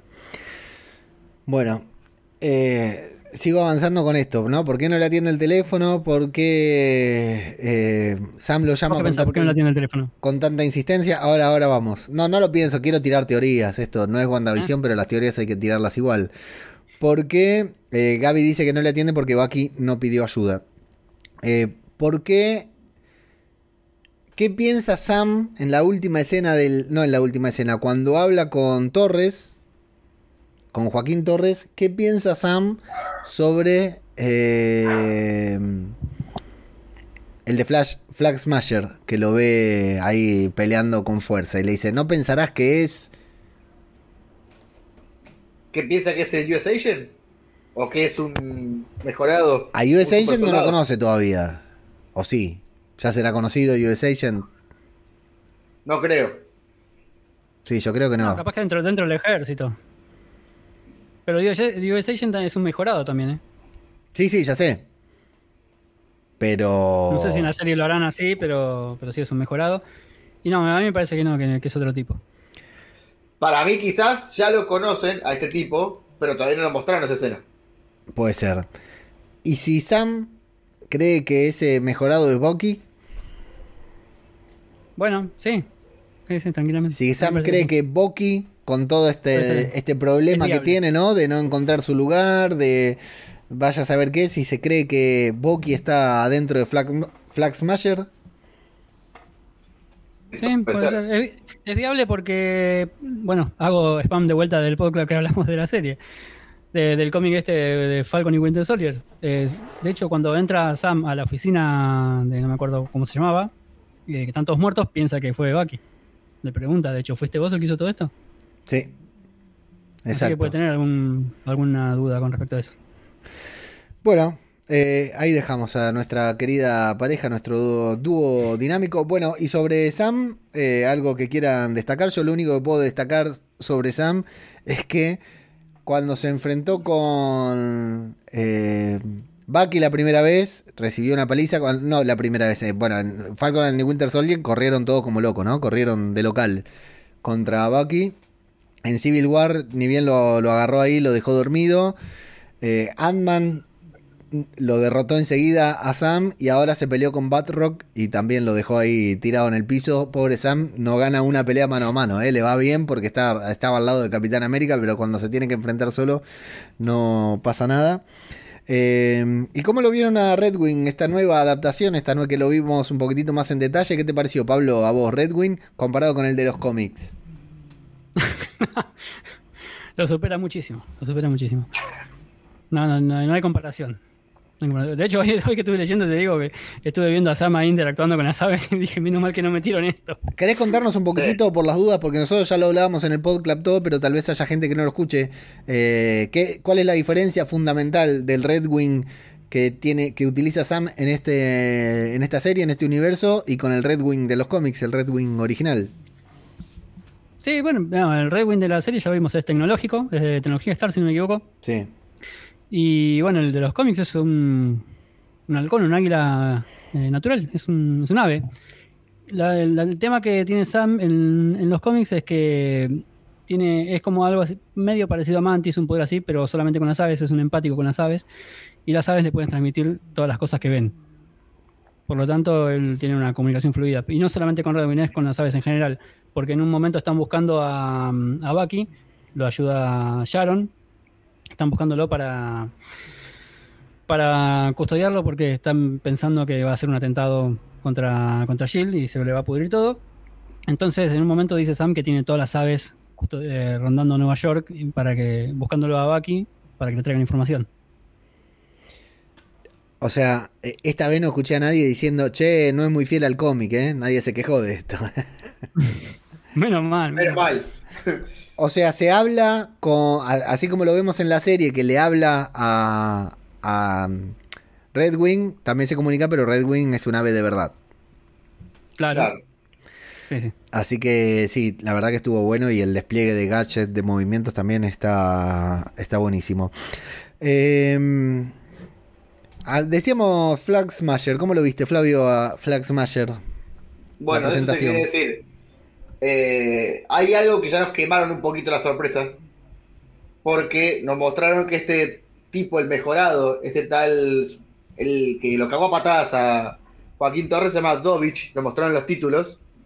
Y el mm. actor es Desmond Chiam, que no se sabía bien qué papel iba a interpretar. Que es este actor de rasgos asiáticos, es grandote. O sea, ya nos quemaron la sorpresa de que no, vas, que no es nadie conocido, por lo menos hasta ahora en el UCM. pero quizás en un flashback nos muestran que ya lo conocían, Sam y Bucky. O por lo menos Sam lo conocía. Sí. ¿Y cómo lo viste a, así como, como entidad, como grupo terrorista? Me gusta bastante más esta versión que la del cómic. Hmm. Porque me parece bastante más real que sea una, una agrupación anónima, no un líder con un grupo de secuaces, sino una agrupación anónima, tipo Anonymous, tipo algo así, que pretendía vivir como se vivía en el blip. Me parece bastante loco, pero bastante probable. No, Real me parece también, ¿no? A ver, todo perfecto lo que dicen, listo, no hay más países por separado, todos somos la misma población. Creo que con esto de la pandemia lo estamos viendo todos, que no importa que vivas en China, que vivas en Alemania, que vivas en Argentina, tenés que andar esquivando el COVID por todos lados. O sea, te pasa, es algo que nos une a nivel global, como debe haber sido el blip en Luz M. Eh, pero el hecho que haya una agrupación que quiera volver a, a ese estatus, eso es lo loco. Que no quiera progresar, que no quiera recuperarse. Pero son, básicamente son terraplanistas. Al día de hoy sería una agrupación de terraplanistas, por decir algo, ¿no? Eh, o antivacunas, son este tipo de gente negacionista, básicamente, ¿no? Sí, seguramente. Y los hay, pero bueno, no por eso deja de ser unos sacados de la cabeza. Sí. La verdad que muy, muy real. A mí me, me gustó mucho este, este contexto que le dieron, eh, cómo se las idearon de pensar que seguro había, seguro en una situación así habría gente que el mundo estaba mejor con la mitad de la población fuera, sobre todo, bueno, después de que regresó, ¿no? Esa mitad. ¿A vos qué te pareció, Flavio? Eh, Pablo. Eh, estuvo buenísimo, estuvo buenísimo. A mí me gustó cómo, cómo entraron, cómo se manejan por medio de la tecnología con las aplicaciones. No fue, estuvo bueno, pero no muy inteligente porque ya, mostraron que cualquiera lo puede rastrear. Este, mm, me gustó que haya un tipo mejorado, que, pero me gustó más y me, dio intriga un poco eh, la, la chica que reparte las máscaras. Porque es un- tiene un toque colorada, me parece, puede ser Sin, la hija de cráneo rojo. Puede ser. Quizás tenés que ser la nieta a esta altura. Ah, claro, sí, tenemos, sí. Claro, de verdad. Pero sí, me encantaría que sea así. A mí me pareció bastante copado lo que hicieron esto de que vos ibas con el celular con la, la aplicación como la del Pokémon Go y veías la, la marca de. Flag Smasher, claro. Y que le dijeran, che, usted tiene que venir acá y correr, hacer confusión. Me pareció Sí. buenísimo porque no es algo que te puede llegar a exponer. ¿Me entendés? Sí, sí, aparte, eh, muy imposible, es como un eh, flash mob, digamos, algo que surge así en el momento y para cuando llega la policía ya está, ya terminó. Eh, pero aparte, más allá de todos sus ideales y todo, lo están usando simplemente para robar un banco. Eh, eso me pareció Por genial. ahora, por ahora. Me parece que me parece que el próximo atentado va a ser contra el nuevo Capitán América. Por supuesto que se están financiando, ¿no? Se están de su manera de financiando, pero no dejan de utilizar sus ideales para un simple robo, digamos, como le diría John McClane a Hans Gruber. sí. ¿Pero robaron dinero o robaron otra cosa? Pueden robar algo. desde de- un, lo tiraron desde un segundo piso, me parece que era guita. Sí, puede ser, pero puede ser que esté llevando algo de una caja fuerte. Sí, no, sé- no sé, no, no explican bien qué edificio es, me parece. Un banco de Suiza. Un banco, Banco de Ah, Suiza, ¿es un eh, banco? Sí. con la banderita. Bien. Eh, me parece que lo- el próximo o más adelante van a, van a empezar a tener participación y va a ser más seria. Sí. Aparte me, me gusta como, como dijo Flavio que cómo hacen generan confusión, porque vos imagínate, esos, no- esos tipos no son parte de, de, mm, de Smasher o de Ultimatum, lo que sea que vengan a hacer esos grupos. Son gente común que tiene unos ideales parecidos. O sea, Sí. a los canas, a los canas arrestando a esos, a esos perejiles, los metés en un quilombo. O sea, Claro. los tipos no les importa un carajo. lo- la gente que caiga en cana, total, no se hacen cargo ellos. Una vez se juntaron 5.000 lectores de Taringa a comer un asado. O sea que ya después de eso puede pasar cualquier cosa. Eh, me quedo con un detalle de los easter eggs también. De los easter eggs, perdón. Con un easter egg que está en la escena, la secuencia de final de crédito, de créditos finales, que la verdad eh, es muy, muy fuerte, muy grande. Tiene muchos guiños. Como decíamos, está Madripur.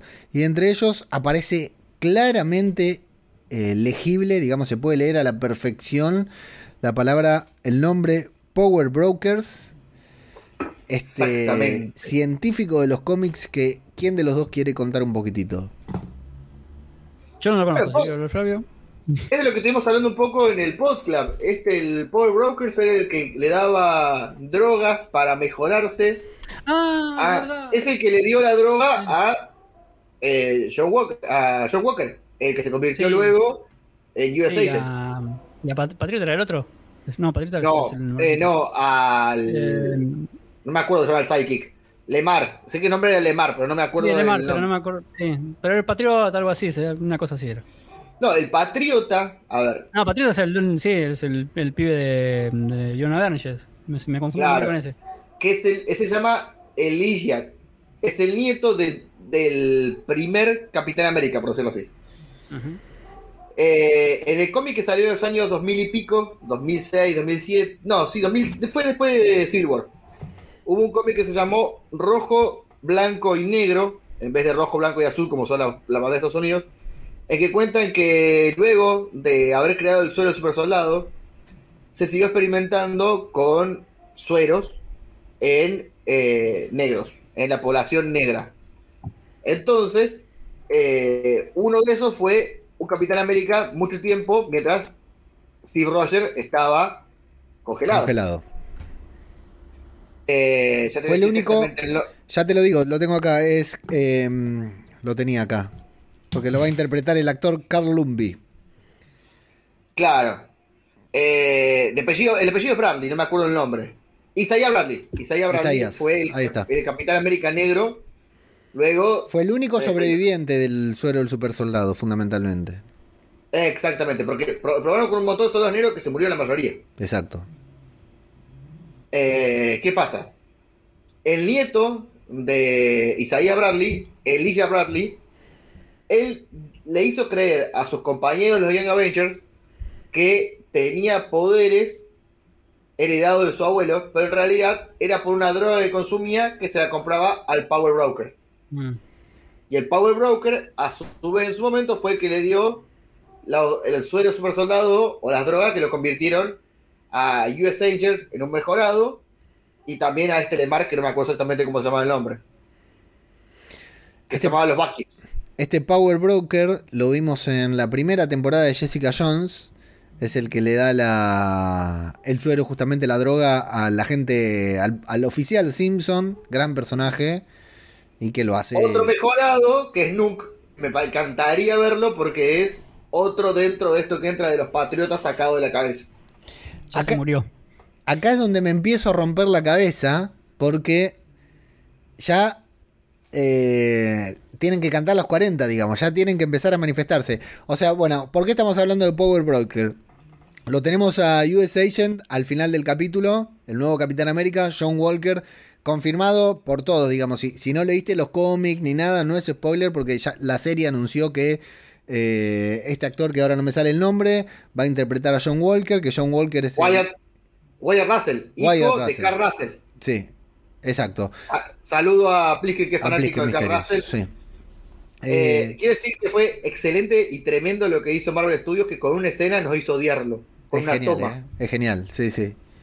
Es genial, ¿eh? Con un, con un solo plano, eh, estaba todo el mundo criticándolo, fue terrible. Bueno, confirmadísimo, ya se sabía que John Walker va a ser el Capitán América. eh, si sos lector, ya sabés que va a aparecer US Agent, un personaje importante, un personaje fácil para odiar y un mejorado a través de las drogas del Power Broker. Lo de US Agent, lo de Capitán América, lo de John Walker, lo sabíamos. Lo de Power Broker, nadie lo había mencionado. Termina la serie y te lo meten en los títulos junto con un frasquito de suero azul. O sea Claro. que, listo, te están diciendo que el Power Broker, ah, tal vez no aparece en la serie, pero te están diciendo que el Power Broker existe en este universo. Ahora, ¿va a ser el mismo Power Broker que vimos en Jessica Jones? Porque si no, ahí sí que chau. Estamos descanonizando todo directamente. Si, si en el próximo capítulo, el viernes, aparece un nuevo Power Broker, adiós Jessica Jones. Adiós, Jessica Jones. Que te vaya bien. va a ser, eh, o sea, real- realmente es, es un momento clave el de ver al Power Broker, bueno, y puede jugar muchísimo, y si no viste Jessica Jones la primera temporada o si no te la acordás, eh, invitadísimo, recomendadísimo ir a verla porque está buenísima toda la parte de- del Power Broker, a mí me encantó y bastante oscurita también. Vos sabés, ya descanonizaron Agent of Shield en WandaVision con el Darkhold. Sí, Eh, no van sé, a ir descanonizando. puede, ser de otra, sí, puede ser de otra editorial. Pero ni siquiera era parecido el libro. No tenía los mismos poderes. O sea, van a ir con sutilezas descanonizando eh, las cosas que no quiera Marvel Studios. No Sí. te lo van a decir abruptamente, esto no es canon. Porque es ganarse, un, es ganarse un montón de fanáticos de esa serie o esos productos en contra. ¿Cómo podés no querer a Kristen Ritter como Jessica Jones? Yo estoy seguro que hasta Marvel Studios le pide como, como Jessica Jones, Christian Ritter. Sí. Pero no quiere lo que hizo Netflix. Sí, sí, es, es muy difícil. ¿Cómo no querer a, a, a Patsy Walker, Patsy. ¿no? A Patsy, que, que- que encima está presa en la misma prisión donde estuvieron Wanda, Clint, eh, Sam. Está, está en la misma prisión. En el último capítulo se la llevan a la balsa. Es, es una bronca tan grande me da. ¿Cómo no querer esa versión de Danny Rand? No, mentira. Bueno, eh, decías, vos mencionabas a Isaías Bradley, el capitán, Amer- el primer capitán, el capitán América Negro, no el primero, porque fue el único capitán América Negro. Bueno, no, no fue el único, después vino nuestro querido Sam, ¿no? Pero hasta acá. Bueno, eh, confirmado, Isaías Bradley va a ser, no, confirmado no, se rumoreaba, hay un actor contratado para esta serie que se llama Carl Lambie, que se rumoreaba que iba a aparecer en eh, Falcon and the Winter Soldier y se rumoreaba que podía llegar a interpretar a Isaías Bradley, justamente el primer Capitán América Negro. Bueno, como si fuera con muy poca sutileza, en la secuencia de créditos finales aparece el rostro de Carl Lambie, la cara de Carl Lambie, Sí. del actor. No dice que es Isaías Bradley, pero aparece el actor, que ya sabíamos que estaba anunciado para la serie, que no lo vimos en este primer capítulo, y hay unas inscripciones por ahí que lo mencionan como que mencionan experimentos, sobrevivientes y algo por el estilo, ¿verdad, Flavio? Sí, sí, estoy viendo justamente ese, ese frame y aparece la foto media tapada y dice nombre, sujeto y un número. Ni siquiera Sujeto de prueba, creo que dice, sí. Eh, sí, sí, sí, a ver, me encanta que metan la historia de Say Bradley porque, a ver, hay algo que no le debe estar siendo fácil de digerir a la gente de Disney, más que a la gente de Marvel Studios, que es tocar estos puntos tan oscuros que tocó Marvel en su momento sobre la historia americana y sobre la política americana, de racismo, de, historias intrínsecas de la comunidad que Disney trata de soslayar. O sea, pasa por el costado. Que si bien Disney de la boca para afuera lo reprocha, de la boca para adentro se aprovecha de eso. Porque vos ves que, por decirte, en, el- en los parques de Disney trabajan pibes que van a trabajar seis meses para que les paguen la universidad. ¿Me entendés? Hay pibes que están ahí.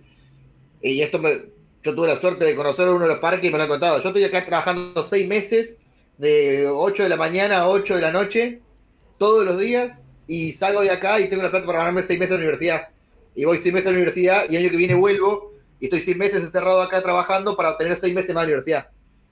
O sea, algo que es tan repudiable como que sea casi un, un contrato de esclavitud por seis meses que tengo encerrado trabajando para mí, para que vos puedas progresar, es de lo mismo que se aprovecha y al mismo tiempo lo mismo que te vende. Sí. Entonces, para, para Disney no debe ser nada fácil digerir todo esto que está exponiendo Marvel, que ya lo tenía en los cómics previo a su contrato con Disney. Fuertes declaraciones de agente Olmos Khan en podcast cinematográfico de Marvel. Si mañana cierran Disney es por esta denuncia que está haciendo acá a micrófono abierto el agente Olmos Khan a través de Radio de Babel con nuestro compromiso con la raza negra, con el Black Poder Power. negro. Exacto, poder negro, poder negro. Eh, bueno, así que lo tenemos ahí también dando vueltas al Capitán América Negro que puede llegar a aparecer. Y también no te quiero entusiasmar, Pablito, pero ya lo tenemos mencionado. Creo que hasta incluso, déjame chequear, porque me voy a fijar en uno de los portales más prestigiosos de la República Española, del, del continente europeo, que es cineverso.es, porque creo que lo había visto por ahí. Tenemos casi confirmada la presencia de Patriota en la serie. Del actor que interpreta a Patriota. No lo encuentro, así que a la mierda. Pero. No es el mismo, ¿no? ¿Cómo?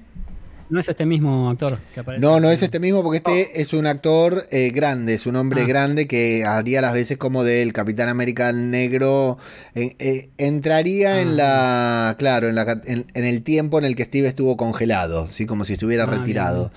Eh, tenemos un jovencito por ahí que ahora no recuerdo el nombre que ya se lo confirmó esta semana que va a tener su aparición.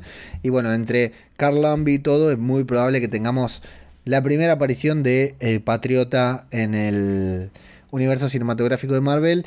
En ¿Y este la- Carl Lambi qué edad tiene más o menos? 60 tendrá, No, más o menos. Más o menos. Después si entras ahí te lo paso igual, pero en Radio de Babel vamos a poner la foto de Carl Lambi con esto Bien. todo que estamos hablando. Eh, lo estoy googleando mientras ¿Y tanto. este, el otro actor eh, seguro es patriota? Eh, Estoy pensando a no, ver si capaz que no meten a Nómada también. Carl Lambi tiene 69 años. Ah, sí, ah, sí, sí. Tiene fija, es ese. Así que va re bien, re bien. Y el otro te la debo, te lo voy a pasar después porque ahora no lo encuentro y no me quiero demorar ni hacer lento esto. Eh, No, está bien. Estaba pensando que puede ser una guía para Sam ese, si decide ser Capitán América.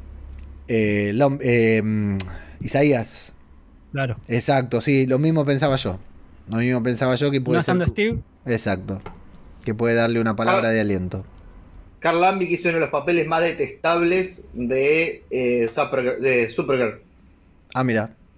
El padre Sí. del detective marciano. Infumable. Ah, O sea, hay dos personajes que odio del Arrowverse. Él y Iris. Iris West. Los detesto. No los puedo ver. Este chabón es insoportable. Todo el tiempo llorando, todo el tiempo sufriendo. Pará, flaco, ya te moriste. Andate a vivir al espacio. ¿Por, por qué odias a Iris West? Porque es infumable. No tiene. O sea, es como que está todo el tiempo así. Para los que me están, me están escuchando por podcast, una sonrisa falsa. Pero es no sabe actuar, la mina es una cara de roca. Es tremendo. Eh, y- no, aparte del personaje, el personaje también es bastante hecha pelota. ¿Ya viste el Snyder Cut, Flavio? No, todavía no. Ah, quería saber tu opinión de la nueva Iris West. De la Iris Seguro West. que es mejor. Seguro que es mejor. Muy bien. Sí, sí, sí, sí. Una mirada nada más, ¿eh? Ya está. Eh, Flavio, Pablo, ¿quién quiere hablar del agente Joaquín Torres, de esta aparición especial que tuvimos? Vamos a hablar un poquitito de lo que vieron, de cómo, qué les pareció la, la actuación de Dani Ramírez acá en la serie, su performance y qué les parece eh, lo que puede llegar a ser eh, Mr. Torres. Flavio. Dale algo que estás enamorado, dale. Eh, lo banco fuerte a Joaquín Torres. Eh, primero que nada, tengo un amigo que se llama Joaquín Torres, así que un saludo para él si me está escuchando. Eh, en el cómic me pareció un pelotudo, eh, me pareció un cabeza de termo. En la historia más o menos muy clara la tengo porque fue muy, muy corta la historia de él. Él se encuentra el traje viejo de Bucky, el traje verde, De le Falcon. pone un casco mejorado. El traje de Falcon. entre- De Falcon es. Perdón, el traje de Falcon. Y es entrenado eventualmente por eh, Black Widow. En lo que fue el evento de Imperio Secreto, él toma el manto de Falcon junto con los Champions y un par de héroes jóvenes más. Y Black Widow dice, bueno, ustedes van a hacer la resistencia, bueno, Miles Morales entre ellos. Dice, voy a fundar el nuevo Red Room.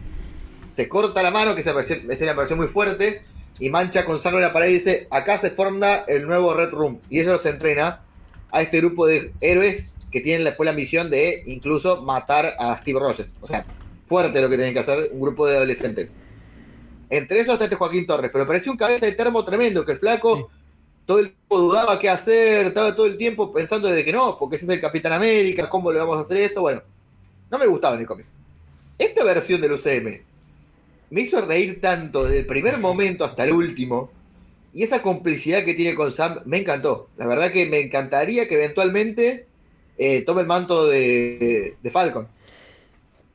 Sí, eso pasa cuando, eh, cuando Sam ya es Capitán América, se convierte en un par de numeritos en una especie de psychic. Y todo el tiempo le- lo está cuestionando a Sam. Sam le dice, bueno, ahora vamos a hacer esto, esto, esto. Y el chabón, o sea, le, pregunta, por ejemplo, qué sé yo, ¿cómo detenemos esto? Bueno, vamos a hacer tal maniobra. Y el chabón se manda solo, se corta solo todo el tiempo. Y siempre termina haciendo cagadas. Me hizo acordar mucho a Jesse Pickman. sí. Hay una eh, característica muy notable, ¿no? Una diferencia muy característica de Joaquín Torres en los cómics en cuanto a sus alas. Todavía no las tiene. En el cómic, en el cómic, por eso. Que son alas no artificiales como la de Falcon. Claro, claro, no es una versión robótica. A ver, no recuerdo la versión, ni siquiera sé si está Joaquín Torres en el universo Ultimate, que es el universo donde se basa este origen de Falcon. No en el, no en el 616, sino en el 1610. Sí, porque yo me acuerdo que sí, me parece que sí, porque este, esa me estaba con el traje blanco. Claro, eso puede ser que sea otro origen distinto. Sí, sí, o sea, vamos, vamos a hacer, vamos a, a, los datos fundamentales. Las tierras de Marvel tienen todos un número, ¿no? Por ejemplo, supuestamente la que la que, sucede en los cómics, la más eh, popular es la 66. El universo cinematográfico de Marvel es el 199.999. Es otra tierra aparte, pueden hacer lo que se les cante, básicamente. Exacto, está incluido dentro del multiverso. Habría, claro, sí, sí, habría que cortar con eso de que, uy, no pasan los cómics, me, me enojo porque no pasa en, el cine. Es como si hubieran creado una tierra. Es como si hubieran creado, claro, una tierra, una nueva línea de cómics Solo que en versión película. Así como existe el, universo Ultimate, existe la Tierra 616, existe el multiverso con Spider-Verse y otros cómics, bueno, esta es otra Tierra. Así es. Eh, les comento un par de. Bueno, pero esperamos mucho, ¿no? De Joaquín Torres, más que un, simple alivio cómico, me parece, ¿no? Sí, sí. Sí, va a participar. Eh, me parece que va a participar mucho más en la serie y va a terminar siendo un, un psychic de, Sam. Porque aparte. no se convierta en Falcon. Agrego algo, eh, repito algo que ya dije sobre en WandaVision, sobre Mónica Rambeau, que sin habilidades ni absolutamente nada, el tipo se enfrentó ahí a Flaxmasher, también tampoco sabía que tenía habilidades, pero el tipo dijo, no sé cuál es mi jurisdicción acá, pero yo te tengo que detener. El tipo fue y se ensució las manos ahí, se la jugó, o sea que ya nos muestra que tiene una personalidad de ir hacia adelante ¿no? y de, hacer las cosas bien. A mí ya, me, ya me, dio un poco un toque de cagazo ponerme en la piel de él cuando se metía en la gente filmando, ¿no? Sí, sí. A mí me parece que se está jugando el culo acá. Sí. Y, no, y después, bueno, me, encantó cuando se, enfrentó al, al Volviendo al asunto de Patriot, el actor se llama Elliot Richardson. Y comparte el nombre con Elliot Bradley, que sería eh, Patriot. El mismo caso de Wong. Claro. Que se llama Wong y Benedict Wong es el actor. Perfecto. Eh, menciona un par de comentarios de Evox del último programa. LP Ino que nos dice: Acá sin Disney Plus, pero lo seguiré a ustedes. Ahí me la cuentan. Saludos desde Chile. LP Ino, espero que lo hayas visto igual, digamos, porque no tener Disney Plus no es un impedimento hoy en día para no ver la serie, ¿no? Eh, Plisken Misterios, de, bueno, tengo acá a Flavio Moscán que dice, Boki estaba viendo Belgrano Independiente cuando se despierta en honor al doctor Gallego Villalba y a mí, que justamente hoy cumpleaños el doctor Gallego Villalba. Plisken Misterios de el podcast Misión de Audaces, aquí huele a muerto, dice, el tema es que en España, para decir halcón, en inglés, se utiliza más la palabra hawk. De hecho, iHawk, ojo de halcón. Entonces, eh, Hawkeye, claro, ojo de halcón. Entonces, como se pensarán que la gente es gilipollas y confundirán a uno con otro, pues lo dejan Falcon y punto. Claro, porque hablábamos de el título, ¿no? Que habían traducido una parte y la otra no. Tradujeron El Soldado del Invierno y no tradujeron eh, la parte de Falcon. O sea, los cómics en España son El Halcón y El Soldado del Invierno, o eran, no sé cómo salen ahora.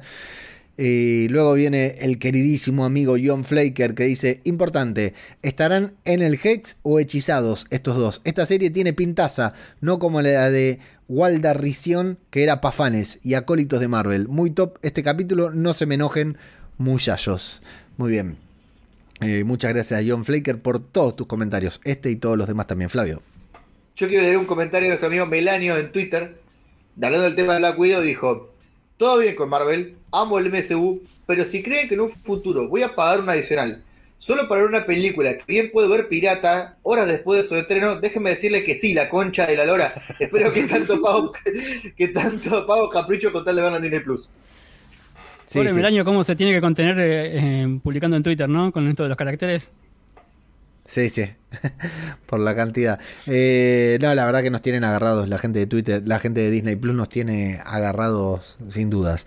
Eh, a nosotros, ¿no? Por lo menos con esto de Marvel, ni te digo los de... ni te digo los de HBO a los de DC. y eso que dijeron que no van a hacer el... No, no quieren restaurar el universo Snyder. Eh, bueno, Último tema que tengo para debatir porque no tenemos mucho debate, mucha, no, hay mucho que decir porque nos falta todavía mucha información, pero ¿qué opinás de este tema de Falcon que fue también polémico, ¿no?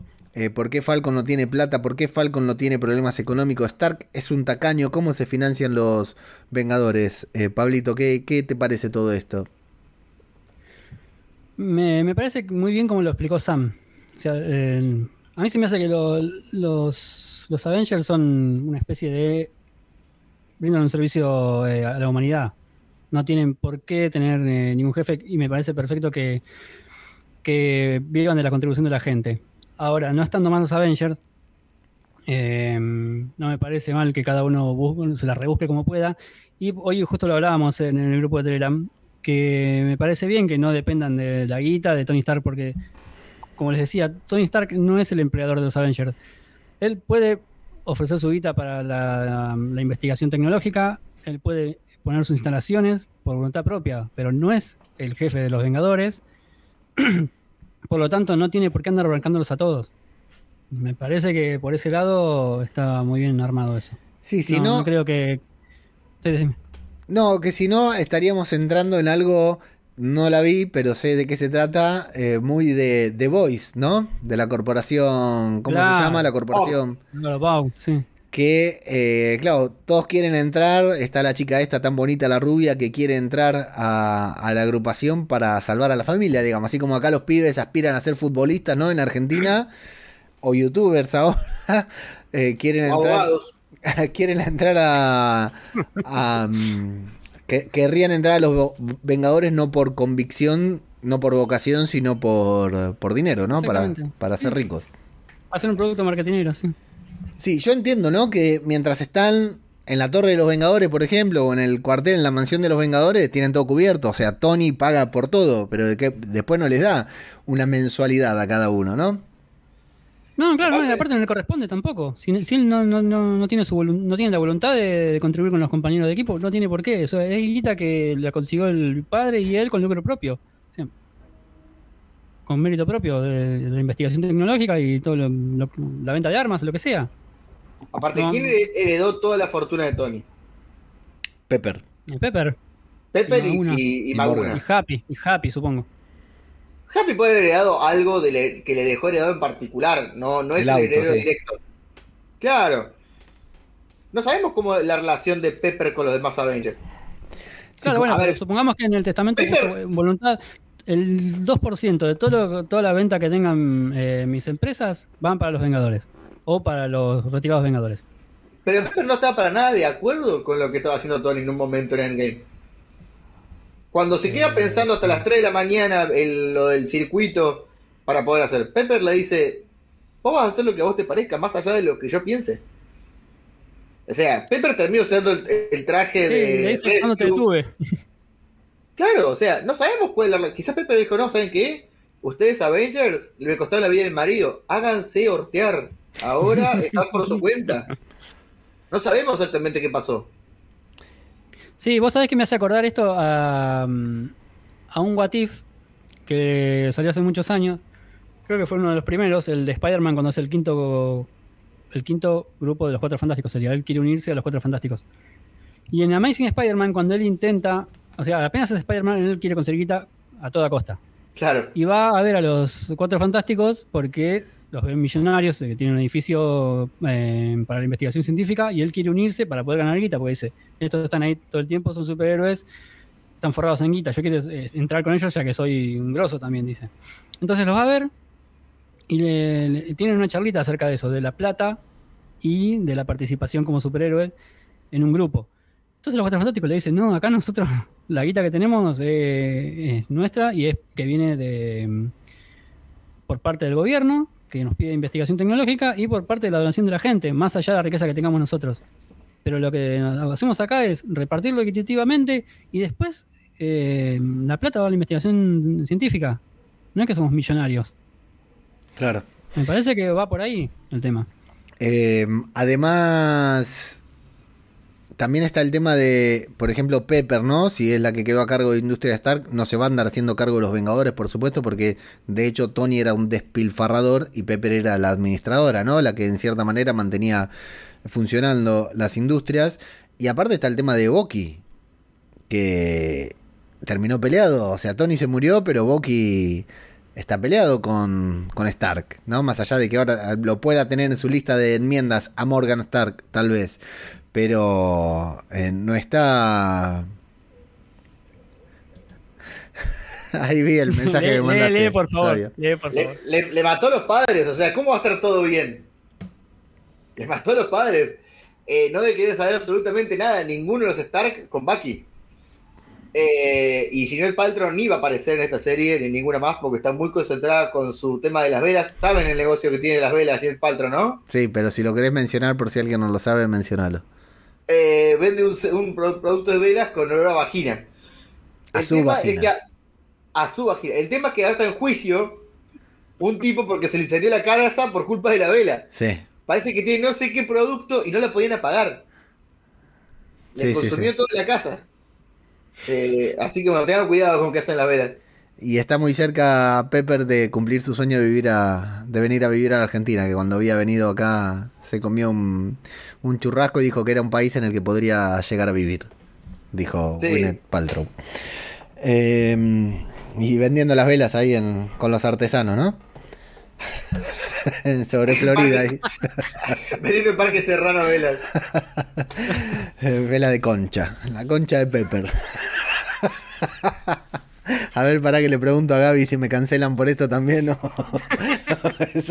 más que a Gaby, pregúntale a Fernando. La famosa veloncha.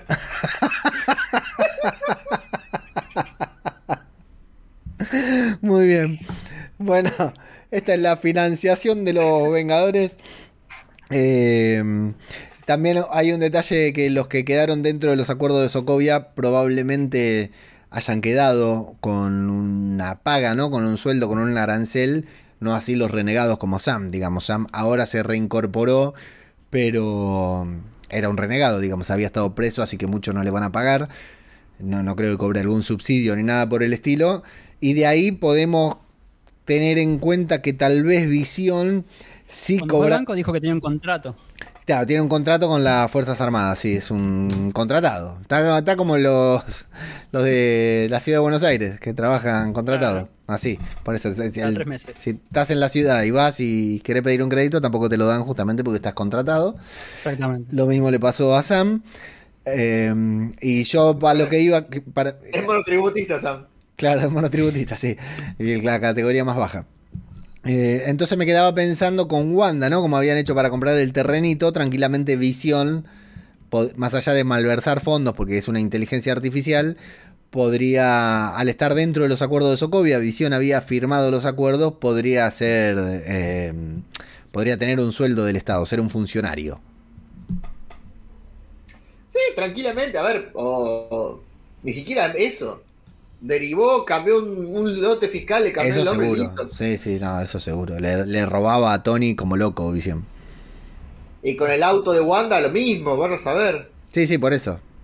Lo del auto de Wanda es llamativo con, en oposición a las realidades de Bucky y de Sam. Pero para mí cierra, para mí podría cerrar. Me daría, no sé qué, sí me daría, no me daría bronca, pero me, no me gustaría que Así como en esta serie hicieron mucho hincapié en la situación económica y legal por ahí de ellos, eh, me daría mucho.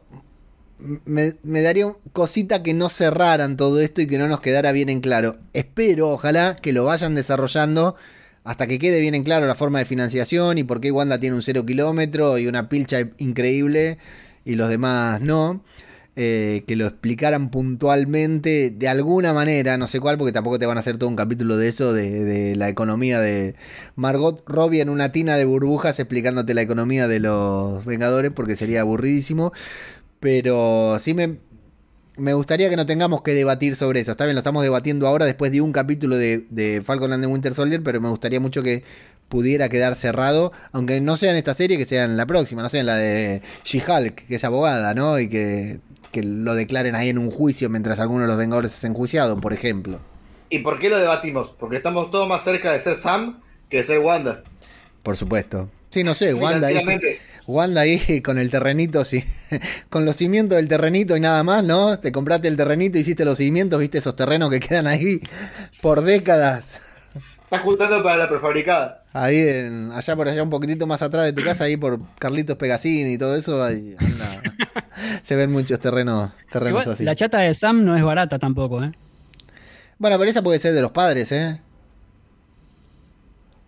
Ah, tenés. Puede ser herencia, puede ser herencia. Y eso. eso, ¿por qué Sam no quiere vender el barco? Más allá de que es lo de los padres, todo. ¿No piense que hay algo atrás de lo del barco?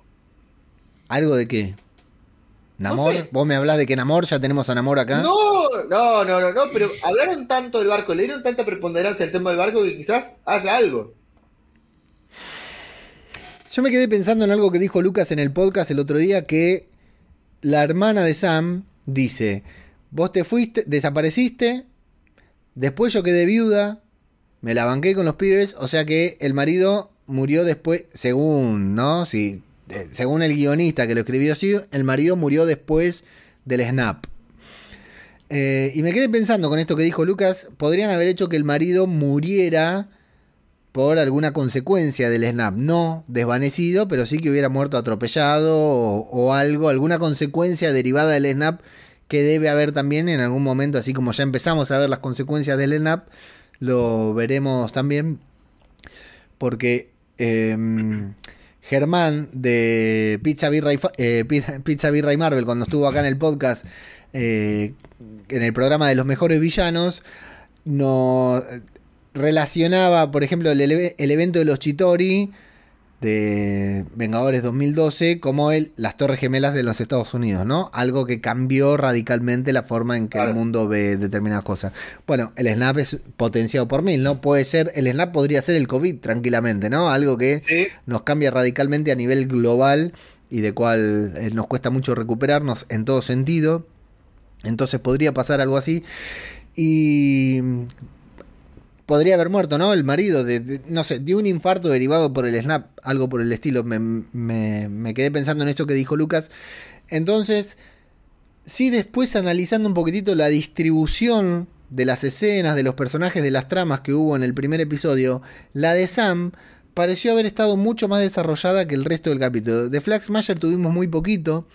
De tu- tuvimos nada, apenas un vistazo. O sea, intenso, pero es apenas un vistazo en comparación en minutos, ¿no? Y de Sam tuvimos el momento en que va y empiezan a discutir, que ella le pega, que le dice no me pegues tan fuerte. El momento que están preparando la, eh, comida ahí para, para ir a llevar al, al comedor eh, comunitario.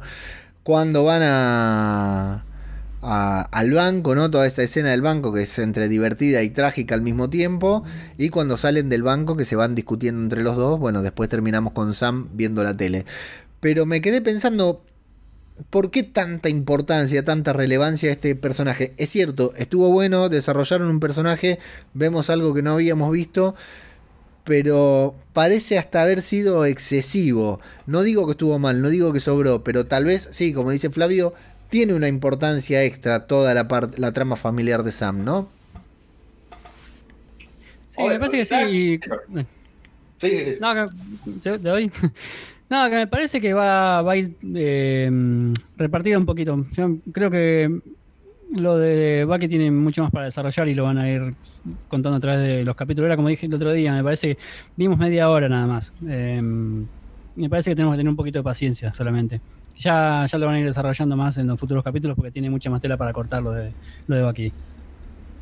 Sí, claro, que decir que, aparte de lo que dice Pablo, que estoy totalmente de acuerdo, que lo de Bucky tiene una carga emocional distinta y la van a ir dosificando.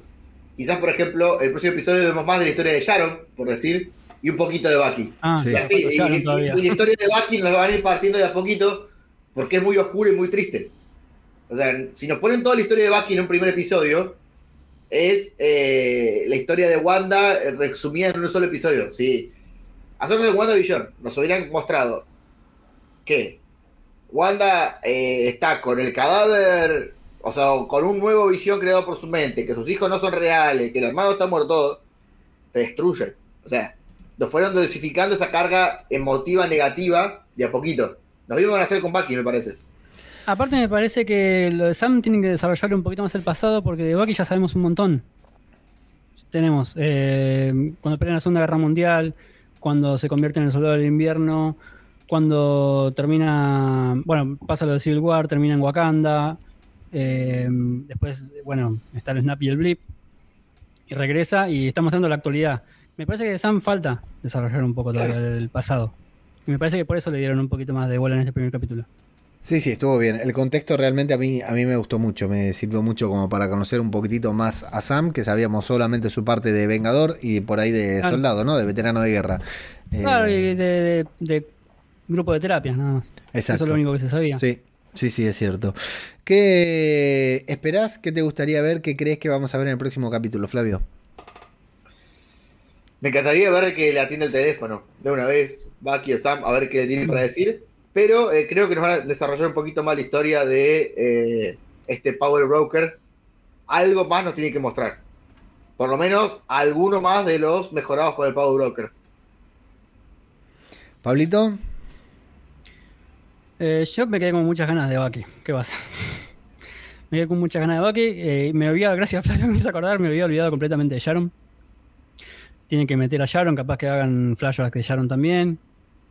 Este, no sé si será muy interesante, la verdad, pero mostrando la, la parte de, de su relación con la- los finales de Pei, capaz, qué sé yo, no sé, lo, estoy pensando la- las situaciones que pueden mostrarse. Después me gustaría también que pasen un poco más de, de nuevo Capitán América, de Johnny Walker. Johnny Walker no. John Sí, Walker. John Walker. Me, me- me salía. me Johnny salía Walker es el whisky. claro, me salía el nombre de whisky, me- pensé que me confundí. Este, y después un poquito más de Flag Smasher que muestren. Me gustaría de las tres cosas. Bueno, yo quiero ver ¿Vos? a los dos muchachos juntos. Quiero esa reunión ya. Ya. Cuanto antes. Sí, sí, que empiece el capítulo con los dos ya juntos ahí. Bueno, y falta Semo también, ¿no? Faltan. Sí. Ya me da Falta miedo Bocha. de que la serie no termine de desarrollar todo lo que tiene que desarrollar. Ya me da Agregan- miedo. Yo les quiero, compartir una, les quiero compartir una pregunta y ampliarlo un poquito. Eh, Juan Caf1 pregunta en Twitter, pregunta más off topic, ¿qué enfoque del mundo Marvel le gusta más? ¿El de Wanda y Doctor Strange, así vinculado con la magia y lo místico? ¿O el de Falcon y Capitán América, que es más de acción? Y yo amplío, porque son básicamente cuatro pilares eh, el universo de Marvel, que es estos dos que dijo, el místico, lo que vendría a ser la parte más militar, lo que vendría a ser la parte más científica con los cuatro fantásticos, con parte de X-Men y con parte de todo eso, y lo que vendría a ser la parte más cósmica con Guardianes de la Galaxia, de Capitana Marvel, con los Ultimates. ¿Qué, qué pilar les gusta más a ustedes? No, no, no puedo elegir. No, no acepto las condiciones de la pregunta, no puedo elegir. Yo, yo sí, yo me voy a mojar. Yo la voy a responder primero diciendo que eh, a mí lo que me gusta, y justamente creo que es por eso que uno es tan fanático de todo esto, es esta combinación, ¿no? Esta posibilidad de ver lo fantástico con lo real, con lo cósmico, con lo místico, como dijiste vos, esa combi- que, que todo confluya en el, en el mismo, o sea, esta conversación que nos mostraron en el tráiler de los dos, de Falcon y de Sam, es el mismo, de Sam y de Bucky, diciendo magos, hechiceros, sombreros, o sea que, que dos tipos anclados en la realidad, ¿no? Dos personajes que no tienen absolutamente nada de mágico se estén debatiendo de eso porque forma parte de su universo, aunque no de su realidad. Los tipos no se pueden enfrentar a Dormammu, no hay forma de que se enfrenten a Dormammu. Eso es lo que me fascina. Ahora, aceptando, como dijo Pablo, los términos de la, de la, eh, de la pregunta, ¿no? Y am- dejándome ampliar con lo que dijiste vos, ¿qué preferís? Místico, eh, real, ¿no? Em, ¿Científico o cósmico? científico o cósmico. Me gustan las cuatro, me gusta la combinación, dámelas todas juntas, pero esto, a mí, lo real, lo que está anclado en la realidad y apenas tiene un elemento fantástico, me sube la adrenalina a mil.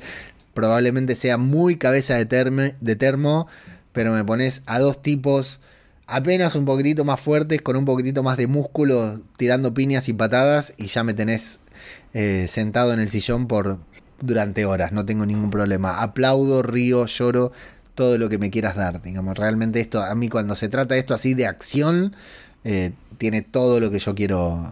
Acción y anclada en la realidad, ¿no? Más allá de que hay un tipo con alas volando, eh, acción en donde hay, o sea, tipo Daredevil, ponele, listo, me tenés, me tenés por siempre. Y creo que la, creo que la secuencia de apertura, eh, la presentación de la serie con Sam haciendo monerías en el aire fue una, ya lo dije en el podcast, ¿no? Me voy a repetir, una declaración de principios que dame una hora de eso y te lo compro, ¿eh? no necesito, no, no me pongas otra escena que no sea de acción y te la compro directamente.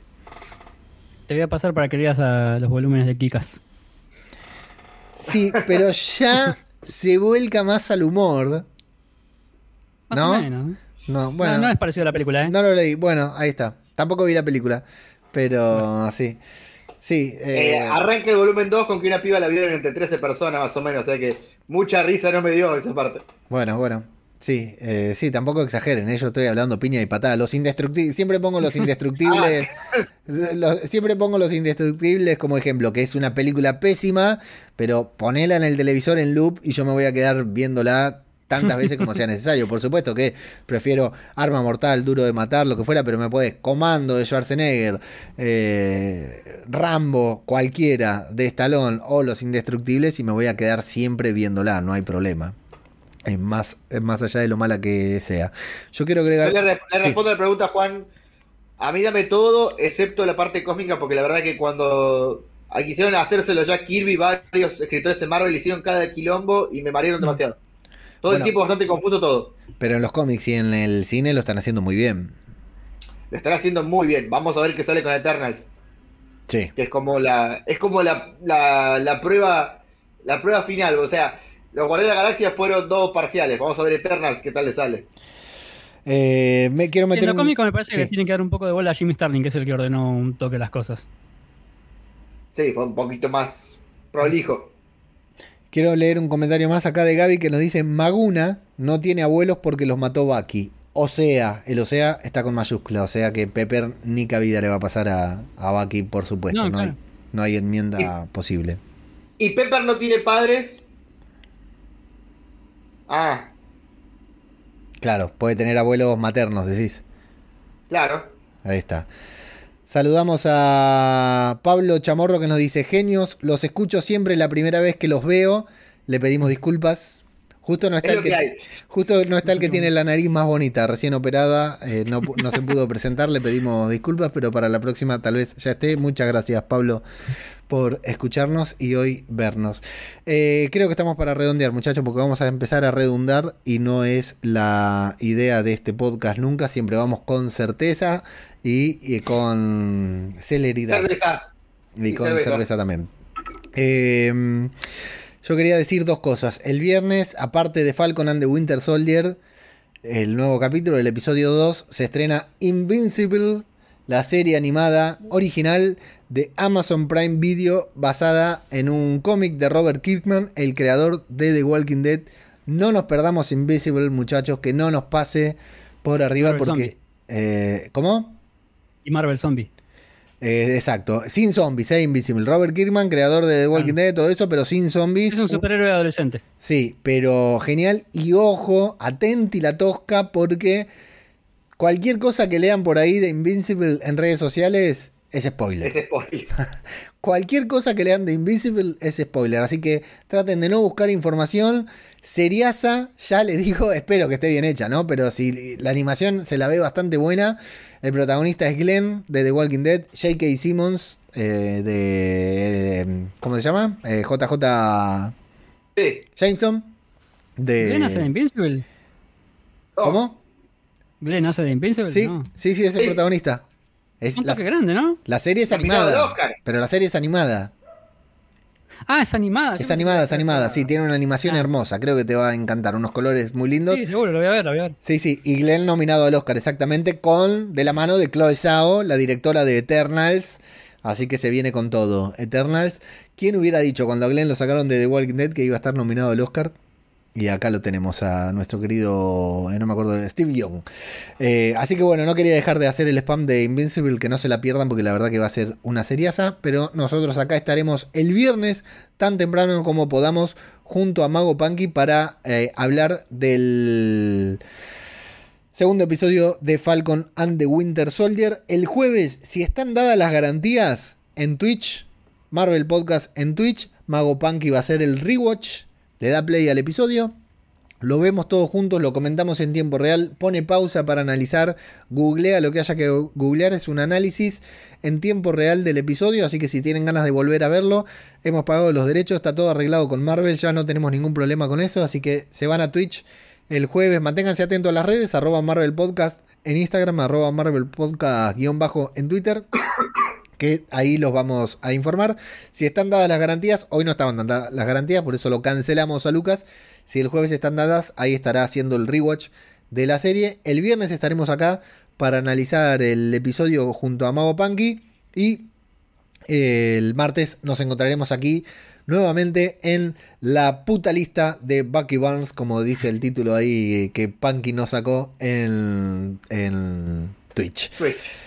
Eh, www.radiodebabel.com es nuestra página web, patreon.com barra Marvel Podcast eh, y cafecito.app barra Marvel Podcast, el sitio desde donde nos pueden mimar comprándonos cafecitos, financiándonos. Agradecemos a todos los que están ahí firmes al pie del cañón, siempre financiando nuestro emprendimiento, nuestro proyecto de podcasting y etcétera.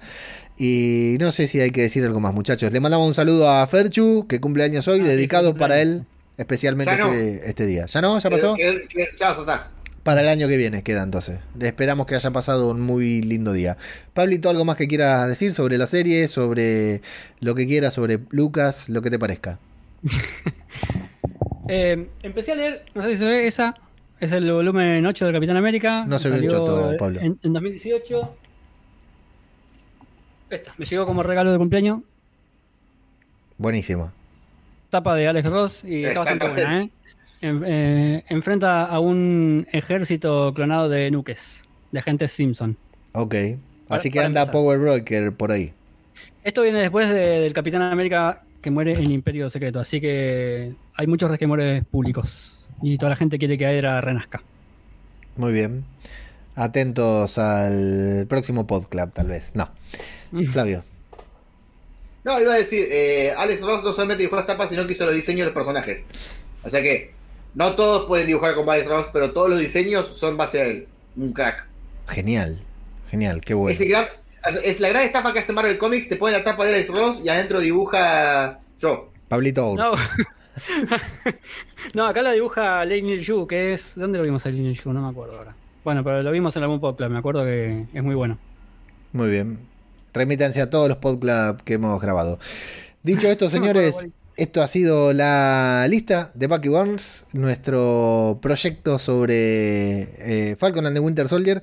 Y nos volvemos a encontrar a la brevedad en cualquier lugar. Pablito, Flavio, Lucas que anda por ahí.